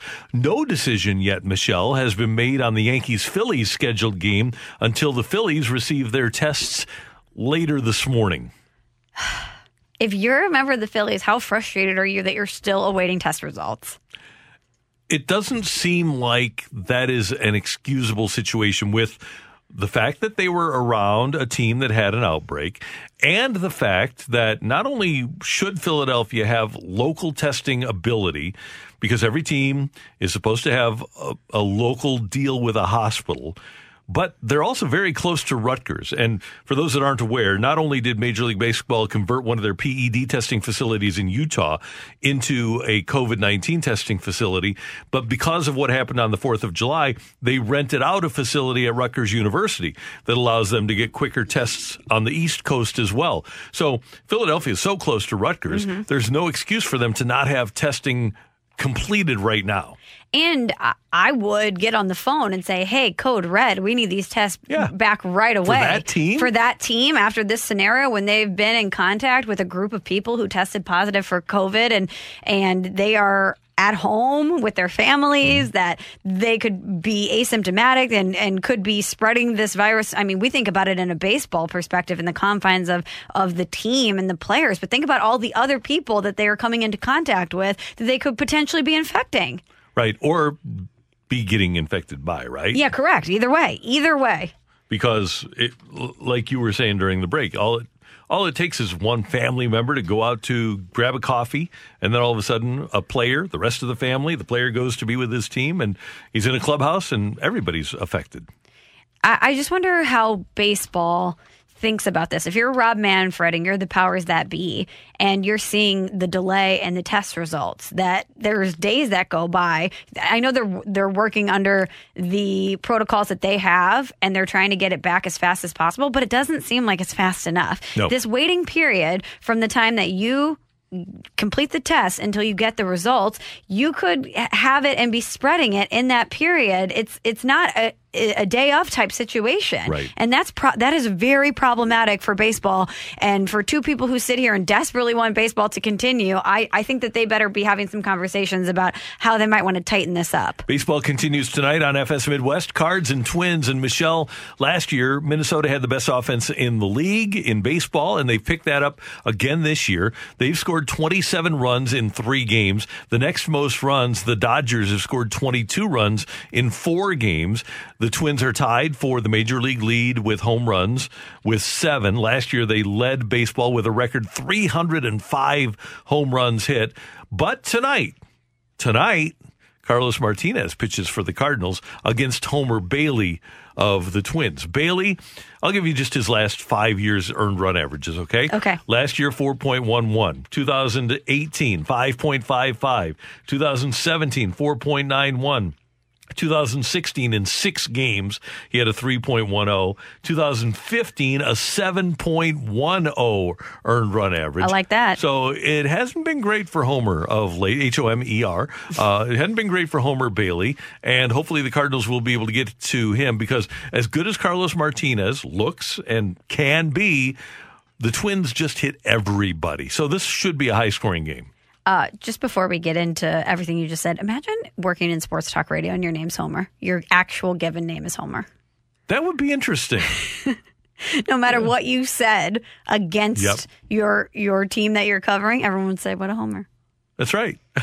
That's true. It can either be positive or negative for Yeah. you in that space. That's a, no, it's a positive thing if you're doing local. Unless you're doing a national show and you're from St. Louis and you keep talking about if you're Greg Amsinger and your name is Homer Al, Homer Amsinger rather than then they'll say, "Oh, you're you're such a Homer." I actually love that name, Homer Amsinger. If Greg ever has uh, another child, we should really push that. That's a good idea. Homer Amsinger. Yeah, we'll we'll get him on later in the week and we'll talk about this. Absolutely. Well, with Carlos Martinez to circle back, he wanted his spot back in the rotation. He looks great. He says he's ready to go. And this is a baptism by fire, Randy. He is getting his opportunity and he is getting it against a very potent offense. And in talking to people around the ball club, this is the most focused they've ever seen him. They really do believe around the Cardinals that Carlos has finally grown up. Now, are we going to see that for a couple of months here? You hope so.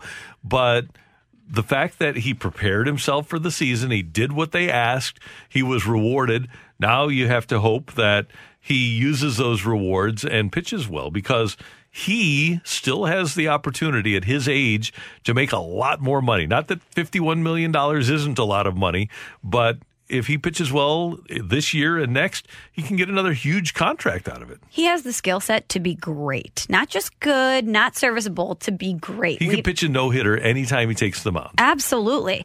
And what we saw out of him in spring training, winter warm up, even, you know, pre shutdown of everything, I had never been more surprised or impressed by somebody that had had sort of a a history of inconsistency because Carlos Martinez came out and said all the right things. He said I want to be in the rotation, I am preparing myself for that, etc.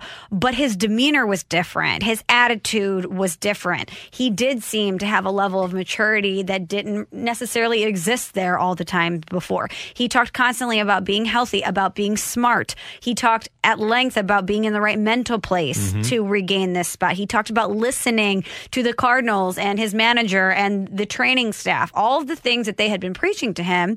He seemed to really finally grasp. And then uh, an Adam Wainwright curveball, Randy, was thrown in front of him in a pandemic to where all of these things that he had been building towards were disrupted. And the fact that even during that really, really disconcerting time, he was able to stay the course and stay ready and not take any setbacks and come back and still be in the same physical and mental space that he was prior to that shows me that it, it seems like he has matured. And I'm really excited for him to have this opportunity. And if he can get off to a good start with his first start of the year in the situation that the Cardinals are facing with, with a Twins team that is playing at home and is as great as they are offensively, I would have to believe that it'll be a huge confidence confidence boost for him and for everybody if he can just hold them down. You you aren't going to stop them, but if you can hold them if the Twins score 4 runs tonight, I think the Cardinals have to feel pretty good about where they are. If he sco- if if Carlos goes out there and he does stop this offense, eh, imagine the Yeah. confidence boost that he's going to get. Yeah. He, he- maintain, stop, whatever. But if he goes out there and he's just absolutely filthy tonight against this this offense,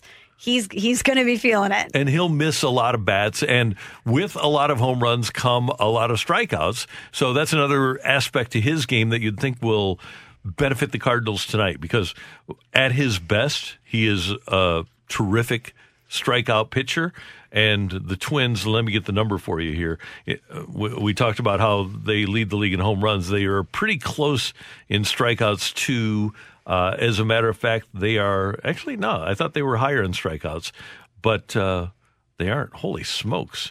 They have. uh, let's see. They're they're 23rd in the league in strikeouts. So they've they've only struck out 21 times. I know they struck out a lot last year, but you look at Detroit. They struck out 46 times. Kansas City struck out 40. The Twins have only struck out 21 times so far in their three games. Very impressive. Joel Sherman of the New York Post reporting that he's heard that tonight's Yankees Phillies game has been postponed, and it's not because of weather. It's because of missing test results. COVID 19. Well, you'd have to believe that it's bad test results. He said that he heard the Yankees are leaving Philadelphia early this afternoon to head back to New York, and they're going to practice at Yankee Stadium tonight. So you think that they've gotten the test results back? It's just not made public yet. That's what it sounds like to Wow. me. Is that they because this was to be a two game series, and maybe New York could go back for one game tomorrow, but it seems like they want to get out of Philadelphia not good, Randy. and get out of that ballpark. If, Yeah, if you're going to have a workout, you don't want to be in that ballpark either. oh man, I'm nervous. I am too, and uh, fortunately, that's a a series that can easily be replayed because those are two teams that should be in the hunt. But it would lead you to believe, wouldn't it, that if they've already canceled this game at 9:56 Eastern time, that there is testing knowledge available. And if they're going to call the game, there there must be something going on with the Phillies. Mm, it's You- just sp- speculation, but It is, but seems logical. The earlier report that you gave us said they were supposed to get results later this morning. It is nine, almost 10 a.m. Eastern time. So I yes would imagine that they probably have gotten some sort of word, and we'll probably get even more information coming out soon, and we can pass that along. But it doesn't seem good. that word might be our today's big thing, which comes your way next on 101 ESPN. We're right back to the Karraker and Smallman podcast on 101 ESPN. It is 9.01 in St. Louis, and your time check is brought to you by Clarkson Jewelers, an officially licensed Rolex jeweler. Michelle Smallman, Randy Karraker with you, and today's big thing, multiple reports now saying that the Philadelphia Yankee game has been postponed. They were supposed to play last night and tonight in Philadelphia, and then tomorrow night and Thursday in New York. And Michelle, as you and I tried to uh, work through the schedule during the break, uh, we, I think we both agree here that with a 30 man roster and with as early as it is in the season, the play, because we don't know what's going to happen with COVID 19 the rest of the way, the play for Major League Baseball might be to have the Yankees and Phillies play doubleheaders tomorrow and Thursday. It seems like that's the play because you'd rather get these games done sooner rather than later. Right. Um, if this is happening now, I would anticipate that we're going to have a couple other teams deal with something similar. And so the scheduling is only going to get more convoluted as the season goes on. So, yeah, if you could get those done in that manner, I would do it ASAP. And then, for example, the Phillies have four days off in August. If you do have any other issues specifically with that team because they were in contact with Miami, then anything that gets rained out, or if you have another COVID related instance, then you can fix that. Uh, uh, hopefully, get a mutually uh, a mutual day off for both teams and be able to take care of that, and we can play. They, they can play their 60 games. Now, I will say this: back in 1981, there was a strike, and we had a split season. So the Cardinals didn't play the same amount of games as the other teams, and because of that, the Cardinals had the best record overall in the National League at that time East, had the best record in the division, but didn't win either of the first half or second half. They finished, I think, a game out, half game out in both halves. And so because they didn't play the same amount of games, they didn't get the opportunity to win their division. So sometimes you just have to deal with it. You do. Uh, Randy, we do have a little bit of breaking news here from Ken Rosenthal. 101 ESPN breaking news alert. So you were right, testing is coming back, and the Marlins have had four additional players test positive for COVID. So that means they're up to 15 of their players, plus a couple of coaches. So you would imagine if the, the Marlins had more tests come back positive, that that's probably what we're anticipating to happen in Philadelphia. That we're going to see some players test positive because that would make sense why the Yankees Phillies game is getting postponed. Or maybe they got word out of Miami that more players had tested positive and they wanted to be on the safe side. But either way, those are connected. And uh, if we go to what Ma- Rob Manfred said last night, and if we can go to uh, Rob Manfred, uh, what what he said last night about what it would take for Major League Baseball to cancel this season. Keep in mind here now, 15 players are unavailable to the Marlins. This is what he said it would take for MLB to cancel a season. A team uh, losing a number of players that rendered it completely non-competitive would be an issue that, that we would have to address and have to think about making um, a, a change, um, whether that was shutting down a part of the season, um, the whole season. That depends on the circumstances. Same thing with respect to league-wide. You know, you get to a certain point league-wide where it does become a health threat, and we certainly would shut down at that point. So I would suggest that any team that lost 15 of their 30 players would be rendered, as he said, non competitive. You could come to that conclusion, absolutely. But what about the financials, Randy? Well, there is $800 million on the line for the owners and a billion and a half, by the way, for the players. We talk about the owners and the money they want. Well, the postseason and the rest of this regular season also a billion and a half dollars for player salaries that are on the line, too. So those that aren't on the Marlins, those that, if, if you're even Bryce Harper, and we don't know how many Phillies, but if there's a couple of Phillies that test positive, and you're Bryce Harper, do you want to give up that money that you're making this year on that $330 million contract? I don't. I No. definitely don't. So, But I also, though, if I'm Bryce Harper and I'm looking at the Marlins and they now have what 15 players who have tested positive, uh, I'm. it's such a complicated situation, and it's every player's approach is going to be different, and. You know who know who knows. A, a Bryce Harper could say, "Hey, this is too much for me. I need to protect my family. I can't do this."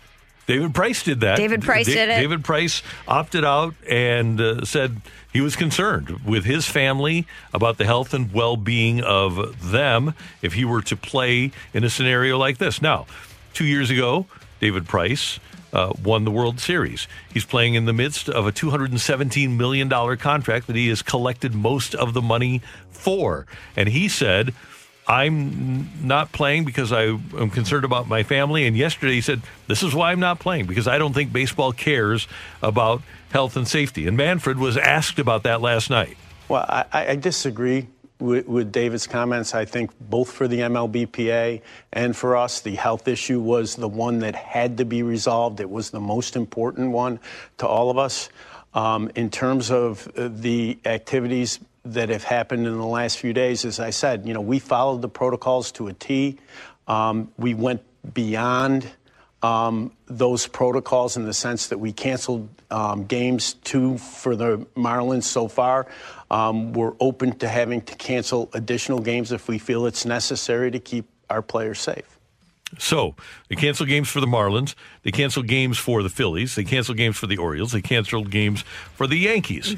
What do they have in common? They're in the East. We don't care about them. The Cardinals are in the Central and play the Twins tonight, where we aren't dealing with those sorts of issues. Yeah, but we can't get too confident, Randy. If if those four teams are dealing with this, we better be careful here. Were we were we going to see Miami in the playoffs?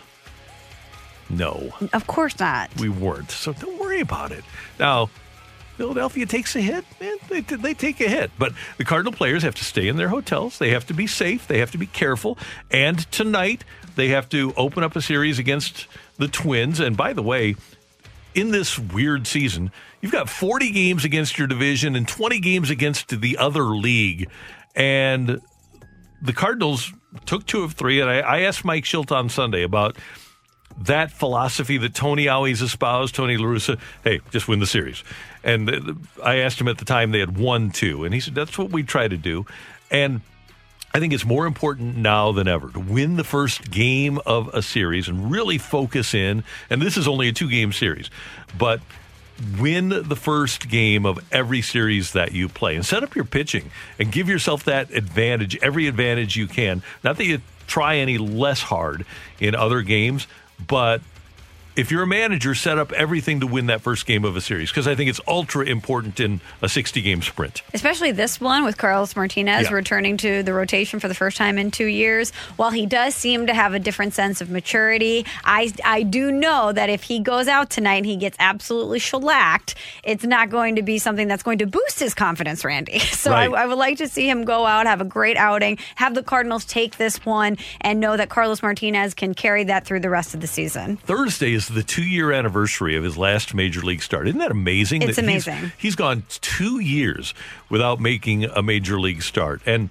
hopefully he'll be, be able to give the Cardinals innings. As we know, the week before the Cardinals started uh, summer training camp brought to you by Camping World, he had thrown 95 pitches down in the Dominican. Says he went seven innings down there. So if any Cardinal pitcher should be prepared, and obviously Jack Flaherty was, but if any Cardinal pitcher should be prepared to go a lot of pitches and a lot of innings, it's Carlos. Can he do it against that lineup? We don't know, but physically he should be able to handle it. Randy, would you like a piece of good news? I would. I like good news. Joel Sherman, New York Post, reporting that he, he is hearing the early results or that no Phillies players have so far tested positive. Now, keywords being so far. So far. That means they haven't gotten all of them back yet. But so far, no positive test. That's huge. I wonder if this game tonight between Philadelphia and the Yankees was postponed just out of an abundance of caution.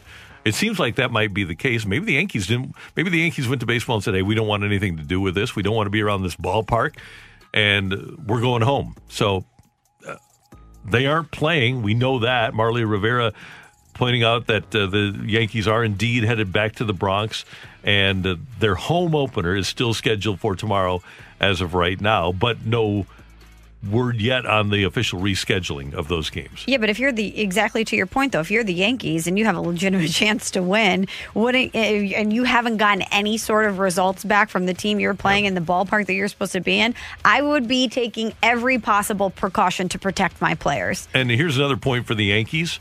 The Marlins are still in Philadelphia. That's right. So if you're staying in the same hotel, you want to get the heck out of there. Oh my goodness. I would hope that they're not in the same hotel. Usually baseball teams are staying at the Ritz. I would wonder though in this scenario, as we heard yesterday, as Danny Mack was telling us, how they're even separating players on on the bus. Like, hey, if you're a catcher, you sit in the front. If you're a catcher, you sit sit in the back, so that they can mm. make sure that if someone gets sick, the person who's going to the, replace them is as far away. I would hope that baseball would have some sort of planning in place that would say, hey. The, you know the Marlins are still here. Let's make sure that that the Yankees are in this hotel. Well, when you look at the recent history of baseball planning, it really has been beyond reproach.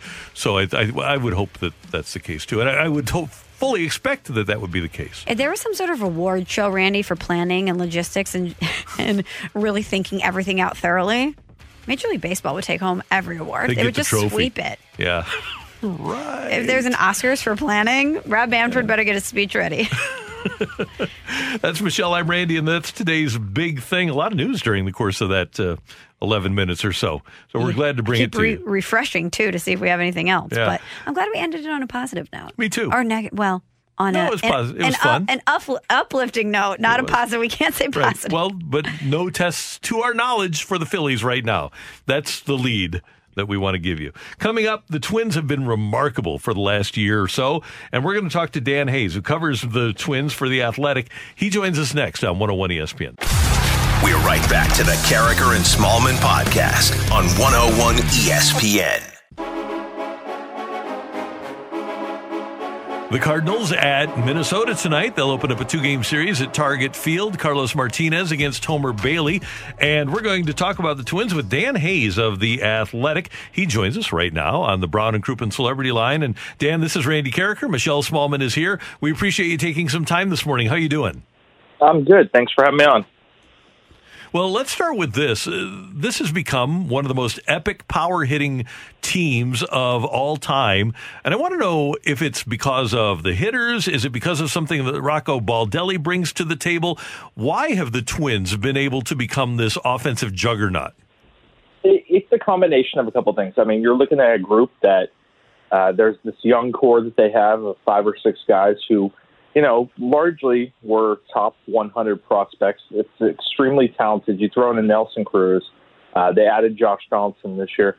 But there's also organizational philosophy, which is home runs are more valuable than trying to string together base hits. And so there's there's that that goes into it. Um, and, and the juice ball helps, obviously. Uh, you know, I, I think this would have been a team if, if the ball was normal, probably would have hit about 250 home runs last year. That still would have been the most home runs in Twins history, and and that's significant. When you think about the Twins, you know, you think of that that scrappy, light hitting team that's always going to fight and beat you uh, in different ways. And you know the the Tom Kelly, Ron Gardenhire model that was there for so long. This is definitely a different team um, philosophy wise than it ever has been. You know, and, and they do try to. They are into the launch angle, but they're into it in so many different ways. It's it's just put aggressive swings on the ball and home runs. You know, it's it's it's the NBA's three pointer kind of method versus uh, mid range shots. You you give up the mid range and you you look for the bigger score. Well, that's what the Twins definitely started doing the last few years, and it really took last year. You look at the group that they have. You know, Eddie Rosario. Uh, Byron Buxton may play in this series.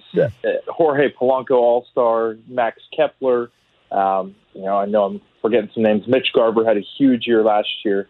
Um, but you, you look at that group and and you realize, and Miguel Sano, they they found kind of their power potential last year, and and they're all between ages 25 and 28, and and that's your your physical prime. It's a it's a really good time for them, and and when you throw in a Nelson Cruz and a Josh Donaldson on top of that, you're going to hit a lot of home runs. They're just there are very few easy outs. You have to kind of be on your toes at all times against this group, and and it's pretty evident just by the stats. Dan, you mentioned Nelson Cruz, and I want to focus on him for a second. He has an unbelievable start so far. He won American League Player of the Week, and it just seems like he is defying father time. What has he been able to do to to maintain himself in this condition? Yeah, he eats, sleeps, and, and drinks baseball. Basically, his his life is um, sleep probably more than ten or eleven hours a day. Wake up, work out, eat, uh, work out some more, and then he does some kind of massage for like I, I heard the story last week. It's like a two hour massage every day, um, which sounds incredible, but also probably extremely painful. Um, and then he goes and hits, and that's it. And as a DH, you know, and and I'm sure he's a guy who this year his uh, his method of operation has had to be kind of changed, just like everything else in the world. Um, you know, it's his his team because he usually has two to three people around him every day. He has his own personal chef. He has his own masseuse. Uh, I'm sure that that has been changed significantly because of COVID nineteen, but he uh, he's still finding ways to do it. I mean, he he basically knows to take care of himself because this is all he does. And, and he said it. You know, we were talking about life on the road, and how different it is for guys not being able to leave the hotel. It's like I never left the hotel anyway. You know, he he just stays in at all times just because he knows to take care of himself because this is his his uh, outlet for for making money. So that's that's it's incredible though. I mean, to see him, you know, he turned 40 on July 1. You just don't see guys doing this. And granted, White Sox Park is very homer friendly, uh, but his home runs were not cheap, and uh, he's a machine. You know what's interesting is that of all of those great things, having the personal chef and the two hour massage, I probably could not find. I couldn't sleep for 10 hours. There's no way that I could. I'd have to wake up. I'd, I'd be laying in bed awake. That, that'd be the only It's difficulty I'd have. He he can take a nap in the middle of a clubhouse that is just full bore. Everybody's playing video games or playing dominoes or whatever they're doing. You look over at the couch and there's Nelson Cruz with a, a towel underneath his head on the couch, propped up, and nobody messes with him either. They know not to mess with him uh, when he's taking his naps. But he has a nap room at Target Field. I mean, he is a serious sleeper, so it's pretty incredible. That's that's just a, a gift that you're given because I'm sure a lot of other players have the blackout sheets. They have the sound machine. They probably have the memory foam pillows, all of this special equipment for them to be able to rest in a certain way. So the fact that he does take such great care of his body, but when, when it comes to sleep, that he can just download anywhere is really impressive. Oh yeah, yeah. I, I I'm almost able to do that. Um, I I haven't transferred it to the press box yet, and that's actually a good thing. but but it's uh it is a it is definitely a key skill. Dan, uh, I was reading a lot about the Twins in um, preparation for this series, and they obviously have the talent needed to get this done. But as we continue on in this very uh, unprecedented set of, set of circumstances here in baseball, we continue to talk about how leadership and chemistry is going to be important for teams to succeed. And it seems like the Twins also have the chemistry portion of this equation locked down. Can you talk about the team culture? Yeah, I, I think that's something that's been really key, and I think it's key in at least doing everything you can to stay safe at this period. Uh, just, I mean, let's frankly look at look at the Marlins. There's a lot of young guys there, and and you know, it's all speculation. Who knows what happens to, to start? But the, the Twins have been adamant, and they have a lot of young guys that would love to be on the road um, and and out, and that is so hard to do. Fortunately, it's a 60 game schedule, but I mean, they were just in Chicago for six days, and uh, that's a long time to be in a in a fun, good city with a lot of restaurants and and able to go out and experience life. And and you got to stay in, and and they've been very. there- There's been a lot of communication about that, and I think that it helps that one, their front office is is very open about it. Rocco Baldelli, their manager, uh, basically repeats what they say. You know, it, it, it's a very top-down organization where everybody just kind of follows the chain of command, but it, they're they've got a lot of good things in in place, and they're they're open about communicating. But the players, I think, really they they've got a good veteran bunch that provides that leadership. It's not like you- you're taking commands from the organization and nobody is really into it. You you know Nelson Cruz is someone that nobody crosses, and when he says I'm staying in, everybody's listening. But there's about seven or eight guys behind him, and and so especially with coronavirus with COVID, there there is a clear line of here's what we're going to do, and we are going to listen to it. And you see guys taking very serious, uh, wearing masks throughout batting practice, wearing masks on the field. Um, there's just there's just a, a serious tone, and and talking about respect and communication and all that that kind of stuff. I, I just think it, it's the way that teams should try to operate. Not everybody can do it, but they they just have this open model where they know how to kind of demonstrate to each other the respect and responsibility and communicate without coming across as too harsh. I, I just think it it's a good tone for teams to find if they can. It's really hard to emulate, and also you have to have the right personnel to do that. And I think the Twins have done a good job collecting the kind of guys that really are uh, want to take care of each other. I mean, you know, when you have Miguel Sano uh, repeating word for word what Nelson Cruz says, that's good. That's a, that's a really good thing because Miguel Sano has shown in the moments in the past that his his uh, judgment can definitely skew from what you, he's a kid. You know, he's just a big giant kid, and he's a really fun loving kid. But he's made his mistakes, and I think that when you have him at the at Nelson Cruz's hip for two years, it's a it's a great benefit for him, and it's a great benefit for their organization. And the the Twins have done a really good job in that regard of just kind of bringing in good people to provide models for everybody. One other thing for Dan Hayes, who covers the Minnesota Twins for the Athletic, we keep an eye on Joe, Joe uh, Jake Odorizzi. He's a he's a local kid from Highland, Illinois, and I know he was out with a back. Is he going to be back soon? Yeah, I, I believe he will pitch against the Indians this weekend, and he's another guy who's just a great model for everybody else. Um, had a great year last year. Figured out how to do some things with his high fastball, and uh, and really put it together. He had about a five or six start stretch in the middle that was not very good, but otherwise was uh, you know if he went deeper into games, I'd say Cy Young caliber, but he was definitely uh, a, an all star last year, and and I think he'll be back in this Cleveland series, uh, which starts right after the Cardinals leave town, um, as long as we're playing still. But uh, yeah, he he's been. Uh, a really good find for them. They got him for a, a middle infield prospect that was way down their charts when the Rays were sort of giving away players, and it's benefited them. He he found another gear last year, and and this is a big year for him again. Uh, he was he's heading into free agency, and obviously wants to back up what he did last year. Dan, we enjoy your work at the Athletic, and we loved having you on. Thanks so much for the time. We appreciate it. All right, hey, thank you for having me. Take care. That is Dan Hayes from the Athletic. He covers the Minnesota Twins, and fun guy. They're a fun team. When's the last time you slept for ten or eleven hours? Um, that is a great question because I do not get a lot of sleep. I have not for a, I was probably in my 20s last time I slept for 10 or 11 hours. You know, I went to Thailand in the winter and was so jet lagged when I got back. I think I basically slept for two days on and off when I returned. Uh huh. So probably then. So for But- Nelson Cruz to get 10 or 11 each night, it's pretty impressive. What's your average per night? Oh, let's see. L- oh, One, two, three, four. Seven? That's great. Yeah, it's pretty good. I'm about five and a half. Yeah, that's not great. No, it's not. We need to work on that. That's Michelle. I'm Randy. Coming up, you're killing me, Smalls, on 101 ESPN. We're right back to the Karraker and Smallmon podcast on 101 ESPN. Okay, just a little bit of new news on the Yankees Phillies postponement for tonight. And apparently, the news is logical on the part of baseball, which is nice, isn't it?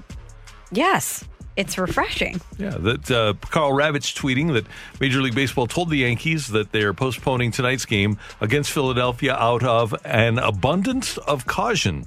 Even though there had been no indication that any Phillies players had tested positive, and to this point, we have no knowledge of any players testing positive from Philadelphia. I will repeat abundance of caution, refreshing. Yeah. Refreshing. Good thing. But it seems like while you're getting more negative news out of Miami with more players testing positive for COVID, the fact that no Phillies players so far have tested positive and that the Yankees and Phillies are both saying, hey, let's just be extremely cautious here. We'll postpone this game, make sure everyone's safe before we move forward, I think is great. It's and remarkable. All right, it's time for You're killing me, Small. All right, Randy, uh, our friend Greg Wyshynski from ESPN.com, we love his work. Love his work. He's great. He's been in St. Louis a lot because of the Blues' success that they've had in the playoffs uh, and their run to winning the first Stanley Cup championship in franchise history. And so he understands St. Louis. He understands all of the little nuances and the Blues story uh, that led them to winning that first Stanley Cup championship, right? correct. Okay, so he does this thing at ESPN.com. Um, he does these quick hitters and he posts photos of, quote, jersey fouls. And there was somebody named Michelle who is a Blues fan. Not and- you. No, not me, not me. And she tweeted out, just picked up my Mother's Day gift from personalization. Blues logo on the front of the sweater, on the back, number four, and then the name Randy, boom, boom. In St. Louis, we know what that means. Yes, we do. Boom Boom Gunnarsson. So, Greg Wyshynski says this is in fact a jersey foul. He says, quote, St. Louis Blues defenseman Carl Gunnarsson was nicknamed Boom Boom both for the weaponized inference of his last name and because allegedly his shots on the ice were so non-threatening that he earned the nickname ironically. That brings us to the other part of this jersey foul. Essentially putting the nickname on there. Hockey had a boom boom, blah blah blah. Okay he says that this, that his nickname is Boom Boom because of those things he laid out. He doesn't say that his nickname is Boom Boom because of Chris Kerber's iconic call Boom Boom Gunnarsson. which to me eliminates any foul. That no foul here because of the iconic call by Curbs in overtime, game two of the Stanley Cup Finals, where Curbs goes boom, boom, Gunnarsson. And simply because of that call, if you get a blues sweater with boom, boom and number four on the back, everybody knows who and why uh, who that is and why you have that sweater. So I say absolutely no jersey foul on this one. No jersey foul at all. I think it's even better than having Gunnarsson on there. I agree. Because everyone in St. Louis will see that jersey and you'll get a reaction out of people. They'll be well, we're not allowed to high five anymore, but they'll they'll be boom, air, they'll be air fiving you. Yep. They'll be pointing it out. It that that call elicits such joy from people because it was such a great part of the Blues story. Yes. That no, it's not a jersey foul. And Greg Wyshynski, all with all due respect, love you, love your work. Seriously, he's great at what he does. I just assumed that he would know what that is. You would think so, but maybe he missed the call. So that hey, I, I tweeted him about it and I haven't heard back. well, thank you, Randy, for setting the record Yeah, straight. thanks.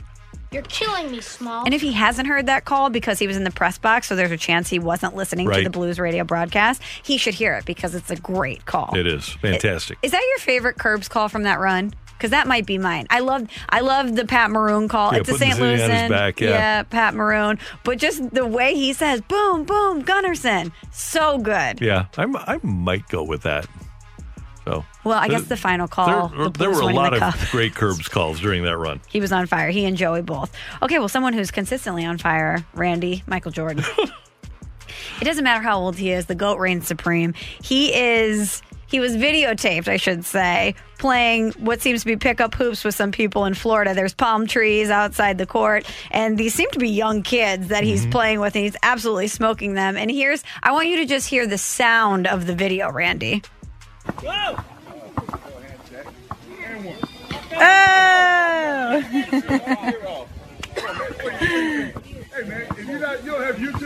Schooling schooling these kids in a game of pickup hoops, and he says, "Hey, you guys got YouTube? You better pull up and see who Michael Jordan is," For real. which is an ultimate flex on these kids. it's great, yeah.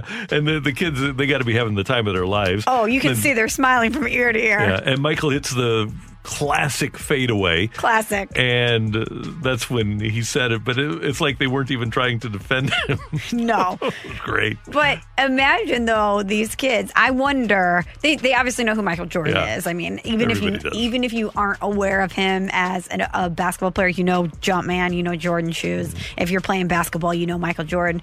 But I wonder if these kids watched The Last Dance. If they were Oh, fresh yeah. off watching The Last Dance and saw just how iconic and competitive Michael Jordan is, and Mm. then he rolls up to the court to play against you. Is there any better pickup trash talk than that? No. You guys got YouTube? Yeah. You better pull up Michael Jordan for real. And you know what? Those kids are on his list now because they didn't know who he was. He was disrespected. awesome. The, now, the remainder of the story is that Michael Jordan visits that court every day for the next five years Yeah. to exact his revenge and let these kids know who Michael Jordan is. He might follow them to college just to make sure Right. that they know. You're killing me, Small. Okay, so we know, Randy, coming up here in August, that we are going to find out the name of our new soccer team here in Mhm. town, MLS for the Lou.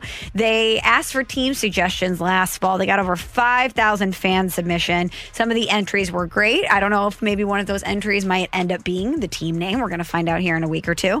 Um, and they released some of the some of the names that didn't make the cut Okay, good. from the fan submissions. So can I read some to you? I'd like to hear this. What about this, Randy? The St. Louis Laser Snakes. Laser snakes. That sounds vicious and scary. And if you're an opposing soccer player, you don't want to be lasered and you certainly don't want to deal with snakes. So I am going to put that in the plus column. I would not rate that as a name that would just be completely summarily dismissed. Laser Snakes seems tough. It really does, yeah. Randy, what about this? The St. Louis Capybaras. Interesting name. It's a rodent native to South America. It's the largest living rodent in the world. I think I've seen those at a zoo. I don't know if we have them here in St. Louis or if it's at another zoo, but I th- I don't know if you want to be known as a rodent. I think it's a great name, but they aren't really indigenous to St. Louis. So I think I'd pass on that one. Yeah, I would too. What about this one, Randy? The St. Louis Chupacabras. Now you might you might say, "Hey, what's that?" What's a chupacabra, Michelle? Chupacabra. It's a legendary creature in the folklore parts of the Americas, Randy. The name comes from the animal's reported habit of attacking and drinking the blood of livestock, including goats. okay, I'm on board with that. this is kind of like a kraken, but meaner. But meaner. Drinking the blood of animals. Okay, I like this. This is what you want your soccer team to do. And you want to have a huge banner that says drink their blood. or what, what's the first thing it does before it drinks their blood? Uh, let me pull it back up. Stand by. Um, it has a reported habit of attacking Attack. and then drinking the blood of livestock. I think that'd be fun. Have a, just a banner, attack and drink their blood. All right, how about this one? This was my personal favorite. How about this one? The St. Louis Kicky McKickertons.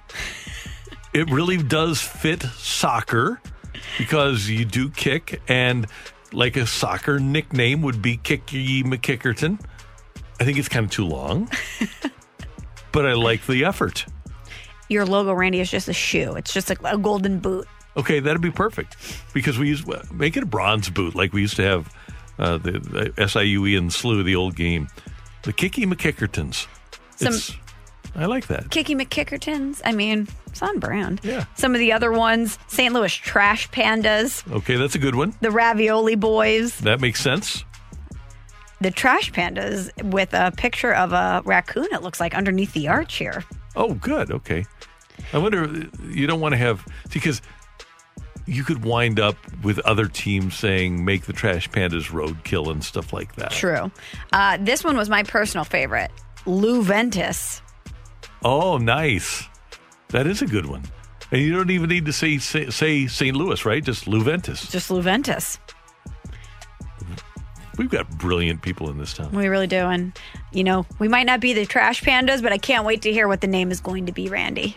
August 13th. Yeah, I'm, I'm disappointed that my name didn't get selected.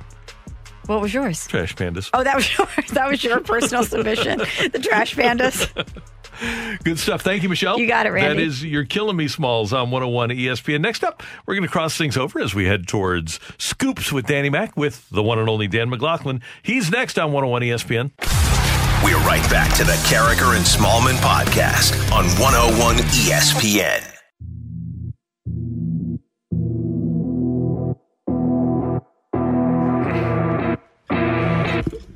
Last week, I took a trip on behalf of 101 I took a ESPN. trip. We went to uh, Schnucks, and uh, our friends at Budweiser and Schnucks have uh, set up a little feature on 101ESPN.com called Grilling at Home.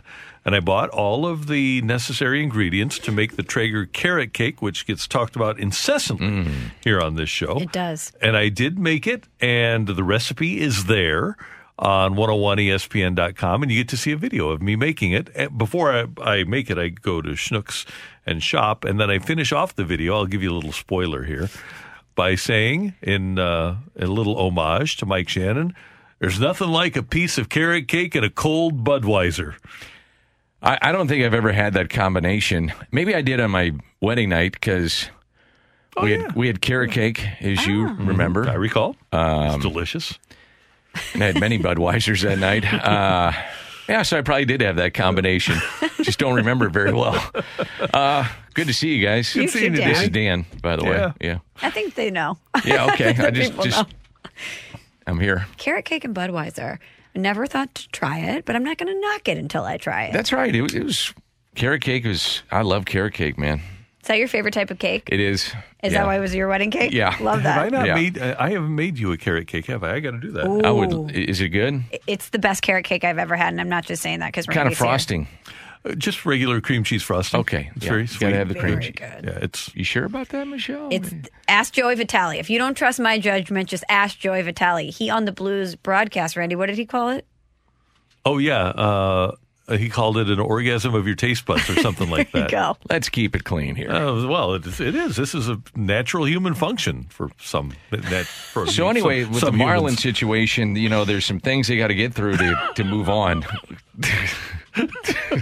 So tonight, Yeah. I, I think you have to give baseball some credit We're for moving very quickly Very off quickly. of that. Yeah. But check out the video at 101ESPN.com. yeah. Yeah. Okay.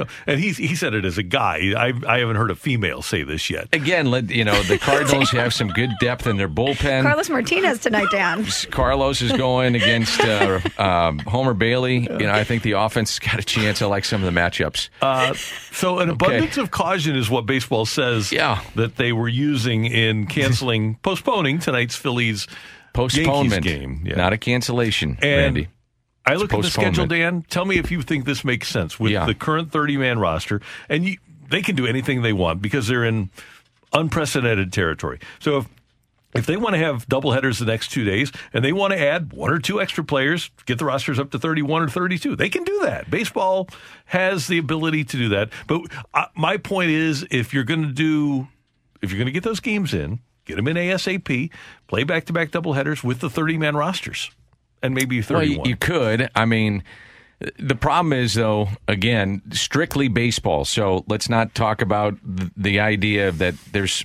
players that have a virus, right? So the 40 man aspect of this. So you, you could go out and get Yasiel Puig, and you could go out and get some of these guys that right now are trying to hang on and maybe have been working out and trying to catch on with the team. Have they been quarantining? Where are they with the protocols? Are they You're talking about the Marlins here. I'm talking strictly Marlins. Okay, yeah. so I'm talking strictly Marlins at this point. So apparently, four more have tested positive. The Yankees have been postponed today because they're going to be extra cautious with them not to play in, in Citizens Bank Park. So they're back at it again tomorrow. Um, as I said to you guys, I, I think MLB plows forward. And uh, after what happened yesterday, I just don't know what the breaking point is. I mean, if I guess what we're hearing is that the Phillies have not tested positive. Correct. So Correct. that's that's great. So Good sign. now you got to go back to tracing and where this happened with the Marlins and were they sitting on a bus waiting for um, the plane to to arrive? Was there a technical issue with the plane, mechanical issue? and all those guys were just sitting. I, I, who knows? I mean, but clearly that's something that has to get rectified now. It does remind me a little bit about when summer camp 2.0 opened up when in, in early July you had all those testing issues, like testers not showing up, the testing, um, the results not coming back, and, and teams not practicing. And all of a sudden you, you were like, really? What is going on here? And we need to get this thing rectified. So now it happens early in a season to where it's a wake up call, for lack of a better term, to say, okay, now we've we've had this happen all right, what are we doing to make sure this doesn't happen again? I hate saying that it's a wake up call because I'm sure they've gone through every possible scenario, but now that it's happened, Mm-hmm. what are we doing to make sure to to make sure it doesn't happen again? I saw a picture of the Cardinal plane last night, and I know that you know this, but they basically have to wear hazmat suits on Yes. the plane. Are you glad that you aren't traveling under those conditions? I. I, I, think it'd be young- I- look, miserable. Look, I, I look at it this in life. I'm a young man. This does have, have nothing to do. This has nothing to do with baseball. This has everything to do. with Someone said to me, "Dan, are you afraid to go back to work?" And I said, "No. I, I'm in here every day. I um, and I the way I phrased it was, look, I go to the grocery store. I go get my gas." I try to do everything I in my power, just like everybody else, to act responsibly. I'm not scared of the virus. I respect the virus, but I mm-hmm. have to live.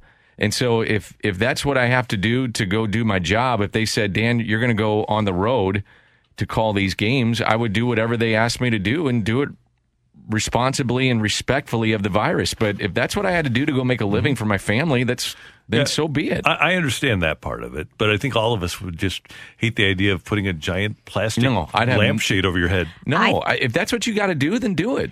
I think I would prefer that. There's a lot of Yeah. people that have to travel for work and you would have a are- problem with it? Aren't No, I- provided the suits. I would rather have every possible precaution No. taken and be in the suit and be separated Yeah. on a private plane. I'm not saying I wouldn't want to do it. I'm just saying that it'd be miserable to do it. I'm don't ready think to so. zip up the suit, throw in a movie. You're good. Were they in suits, like rubberized suits or something? Or Uh, they were. It was like uh, plastic tarp. Were they of- really? Yeah. I didn't know they were going that far. I, Yeah. I mean, I figured they'd be wearing gloves, masks, maybe the the covering for what what do you call the face, Face- covering? Yeah, the face covering. Yeah. Yeah, I, I figured they'd have that. I didn't know that they'd have the full body. You know, I've talked to some people um, that have traveled with baseball, and they they've said that they have a room. So the, the players go to their rooms. There is uh, like almost like a ballroom that they go out, they go down and get their food, get on the bus and go go to the ballpark, come back, go back to that ballroom, grab their food, go to their their hotel room, and that they are allowed to order room service, and that the room service is brought to their door. It does not come into the room. Good. Um, but they do. They're allowed to do that. They are advised do not go out of the hotel room if at all possible. You know, no visitors. No. I mean, basically, you're in your room, ballpark, bus, back to the room. I mean, That's that's what they're responsible. asked That's to- the way it should be. Yeah, I mean, they're they're taking every precaution they can without being in a bubble. Yeah, but that's to me why what's happening with the Marlins is all the more concerning because if they are taking all of these precautions and the virus, virus was still able to infect that many members of a team so quickly, it, it does have to make you wonder if we're going to see this happen with other teams moving forward, even if everyone is very responsible. So I, I guess with the trace of what they're trying to figure out, I don't know if there was a mechanical issue. Do you guys know? Was there a mechanical issue with the plane? I don't know. And so they were sitting on the tarmac, maybe, and on the bus, and so you know, I don't, I don't know if they were taken off the bus um, and allowed to stand out there. But then you're, you've got FAA regulations. I mean, you're not, not going to be able to just stand around on a tarmac. Yeah. You know, I, I don't know. I, again, these are things that pop up in everyday life. And normally, like I've been on a bus when we're in normal life where you're sitting there for hours waiting for the plane either to arrive or there's a mechanical issue and you're sitting on the plane, which if that happens, no big deal. You're sitting there uh, watching Netflix on your iPad or you've downloaded a movie and you're sitting there for two hours. What's the big deal? You have a dinner and you're just, okay, well, it's, it stinks and we're stuck and You're reading a book or whatever. You got nothing who else to do. right. It's no big deal. But when you have a virus and you're confined, that's a problem. Did you ever see the documentary? And I don't know how this came about, but Again, I well, I want to clarify something. I don't know if that's how it happened. Okay. I don't know, but uh, I mean, there's all kinds of theories as to. But those are the things that you have to think about with this. I, I was just the the New York cop that uh, was on the tarmac having a fight with the guy who was the dad from Good Times. It was just unbelievable that they and it, it was the same. What are cop, you talking about? It was the same cop that was uh, that saved the Nakatomi Tower. It was uh, You talking about Bruce Willis? Officer McClane, John McClane. John McClane? Yeah. It's not a Christmas movie. Let's get through that right now. Okay, it's a Christmas Die movie, Hard. Dan. Oh, I haven't seen it. But then uh, the, You haven't seen Die Hard? I told you, Dan. I, there's Oh, my. an entire list of movies I haven't I haven't seen. But with Die Hard, the debate about the Christmas movie I find to be so annoying that I don't even want to watch it anymore. You haven't seen Die Hard. I've never seen what, Die What did Hard. we argue about the other day? Uh, it was a baseball oh, movie, it was The Natural. Uh, no, the, well, the Natural. Never and seen that either. Field of Dreams. Feel I feel dreams, but it was a long time ago. and you play catch with your dad. I have Okay, in the well, past. that, yeah, then then you're off. You're off the hook. we haven't done it recently. Would you? Would you? I, I wonder how many people. I was thinking about this the other day. When when the Field of Dreams game happens, how many Uh-huh. people in St. Louis, or generally speaking across the country, will go out and play catch with their father? Oh yeah, It'd be huge. will you go that'll do that with Patrick? Uh, yeah, we'll go out and have a catch. Will you really? Sure. Why not? I, it's going to evoke a lot of memories He's for got people. a left-handed catcher's mitt. We'll drag that baby out and yeah, yeah, from when he was a little kid. Yeah, well, I'll throw. he's a lefty. You're a he is. lefty. Yeah, Me too. Okay. I, I don't throw You're left-handed. No, my dad was a lefty. nice. Yeah, My dad's I'm- a lefty too. but I'm normal. So you, now this explains your show. Yep, we're Two brilliant and creative. Two lefties. So, uh, oh, Scott's a lefty too. Yeah, I'm a lefty too. See, Oh, all right. That's why there's little weirdness to this. So You have a text coming in, I uh, guess. multiple texts to the Air Comfort Service text line. Uh, 100% a Christmas movie. Uh, you're way wrong, Danny Mac. Die Hard is a Christmas movie No, from the no, 314. no, no, no, no, no. Uh, yeah, you so- don't blow up the Nakatomi building and call it Christmas. spoiler alert, Dan. Haven't seen it. Well, it just gets partially blown up and he saves the world. He may have, he stepped on some glass. There's a little blood. I mean, so what? And one of the great movies. It's a John holiday- McClane is a very nice person. yeah, he is. may have chain smoked a little bit. I do like Welcome to the party, pal. I do like the uh, the cop that likes donuts and That's eats Al, it. Al Powell. He's awesome. Al's awesome. Um, he eats a lot of donuts though. Remember, Yeah. he's eating the donuts outside. Yeah. Probably got them from Schnucks. Yeah, Um, so again, it's a great movie. it um, great. And then in, it, it was in the second one that they were on the tarmac. Did you ever see Die Hard 2? Yes, of course. When he shoots John Amos through the uh, jet engine? Yes, It was classic. yeah. But she needs to see the first one. I know. Does it hold up? No, not the first Okay, one's so- much better. I thought. Tomorrow, I have like three copies because I've got like a 30th anniversary Die I don't Hard. have a DVD oh, player. That's right. darn Remember, it. Randy? We've- All my DVDs are so 2004. Oh, yeah. Yeah. There's a, I mean, why do you need DVDs now? You, you just download streaming, it, right? man. Download it. I'm telling you guys. Is downloading now out of place? No, you got it on Apple TV. Download a movie, buy it. you can have download it, right? Yeah. I'm cool doing that. Of course, I'm you download telling on your iPad when you travel. Definitely, Okay, So cool. If you're, you're cool, Dan. feel good I, I about it. am 70 inch big screen with home theater and the giant subwoofer, and you can't get What's a subwoofer? That's a giant speaker that goes boom, boom, boom, boom. Okay. boom. Do you have stadium seating? I do. Subwoofer. And so with that, you lo- use a Blu-ray because you can't get that sort of sound or picture quality out of streaming. Really? No, it's uh, the the quality from a Blu-ray is unbelievable. Apparently, that's how we're doing the game tonight. That's what I'm told. Oh, good. Yeah. Big, big screen or something. I don't know. Nice. Subwoofers. Yeah. I don't know if we're going to have subwoofers, which I've never heard of. Uh, I uh, I set up Dan with. Uh, I, I'll watch the game and hear Dan's dulcet tones in a subwoofer. It's great. what is dulcet? If you get a def- Deep. I don't. I really don't have deep. Yeah, you do. I don't have the dulcet tones. Very No, white. dulcet means soothing. Yeah, I think it's more Dulcet- soothing. Yeah, dulcet Oh. tones are things that relax you. Yeah. Well, that too. Definitely. I'm always. Yeah, I'll relaxed. put you to sleep. That's what I tell people. Ah, I Sweet love and you on the soothing. game. I said, sure, turn me on. I'll put you to sleep. What do we have coming up on uh, Scoops? That's his way of saying I'm out. That's why I, I love it when he wants to get the hell out of here. He's like, dude, I've done three hours. We have no sports. No, get me out of here. It's coming up on 10.04. Your time do check have brought to you by sports, Clarkson Dan. Jewelers and so officially what? licensed Rolex Jewelers. Maybe I don't want to stop on the if crossover. you don't want to, then we're here. We're hey, I'm game. what if I don't want to stop? 11. What if I just pick up my stuff and say, you guys got to do the next hour? no, you got to keep talking. You got to keep extending this thing out. And he said, um, Ken Wilson did it. Oh, baby. Um, let's see. I've got. Um, So I asked Mike, who's your starting defense tonight, Mike? And he said Pronger and MacInnis, who I didn't inherit or I didn't bring in. I inherited Al MacInnis, and it's not my fault. I traded for Pronger and gave away Shanahan. And Shanahan became a fan favorite in the Motor City. Back with more in a moment. This is St. Louis Blues hockey. Anyway, um, but I There- traded was a him to night, but- Hartford. yeah, but there there was a night where Mike Keenan and Dan and I both had good a good relationship with Mike. Love Mike. He was great to me. Here's the thing, though. He would come in for his post game press conference 15 minutes after the game, and the players would have to ride their exercycle for 55 minutes. They would have to work out before they could come into the dressing room and do interviews. He comes in after a loss one night and literally did say, Well, the first thing I believe he said was, We lost the game, and MacInnis and Hull who I didn't bring here. I inherited, but McKill- MacInnis and Hull had a tough night. Two Hall of Famers, the face of the franchise, and I, uh, I didn't bring here. and and by the way, the fan base loves him. But whatever. And by the way, they played probably 28 minutes apiece. But whatever. And they probably are like plus four. You know, whatever. But that was the reason we lost. Yeah.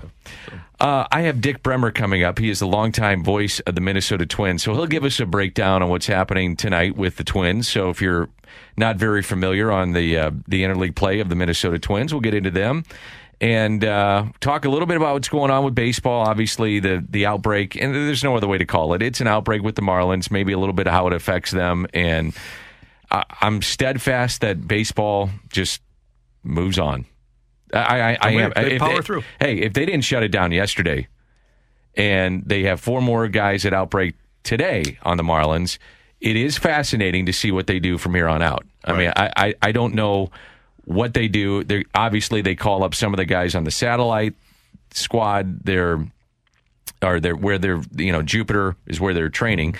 Um, the taxi squad, and then how it affects the forty man, and then you know, do you go out and get Puig? Do you go out and get Travis Shaw? I mean, I you got you're gonna have to field a team. Yeah, right. So what do they do? And do they play tomorrow? Yeah, and Michelle thought it'd be fun to have Dontrelle Willis pitching for him. Why not? Bring him back. Why not? Whatever. But he lives down there. Move forward. Preston Wilson's down there, right? Preston's down there. Go get him. Oh, good.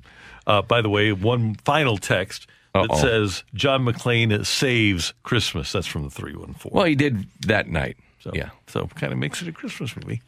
All right, I'm I'm edging toward fine. If it's going to make people stop text, fine. It's a Christmas movie. It's it's up there with uh, you know, it's a Wonderful Life, Or your favorite, which is A Christmas Story, isn't it? I love a Christmas story. I know you do. Great.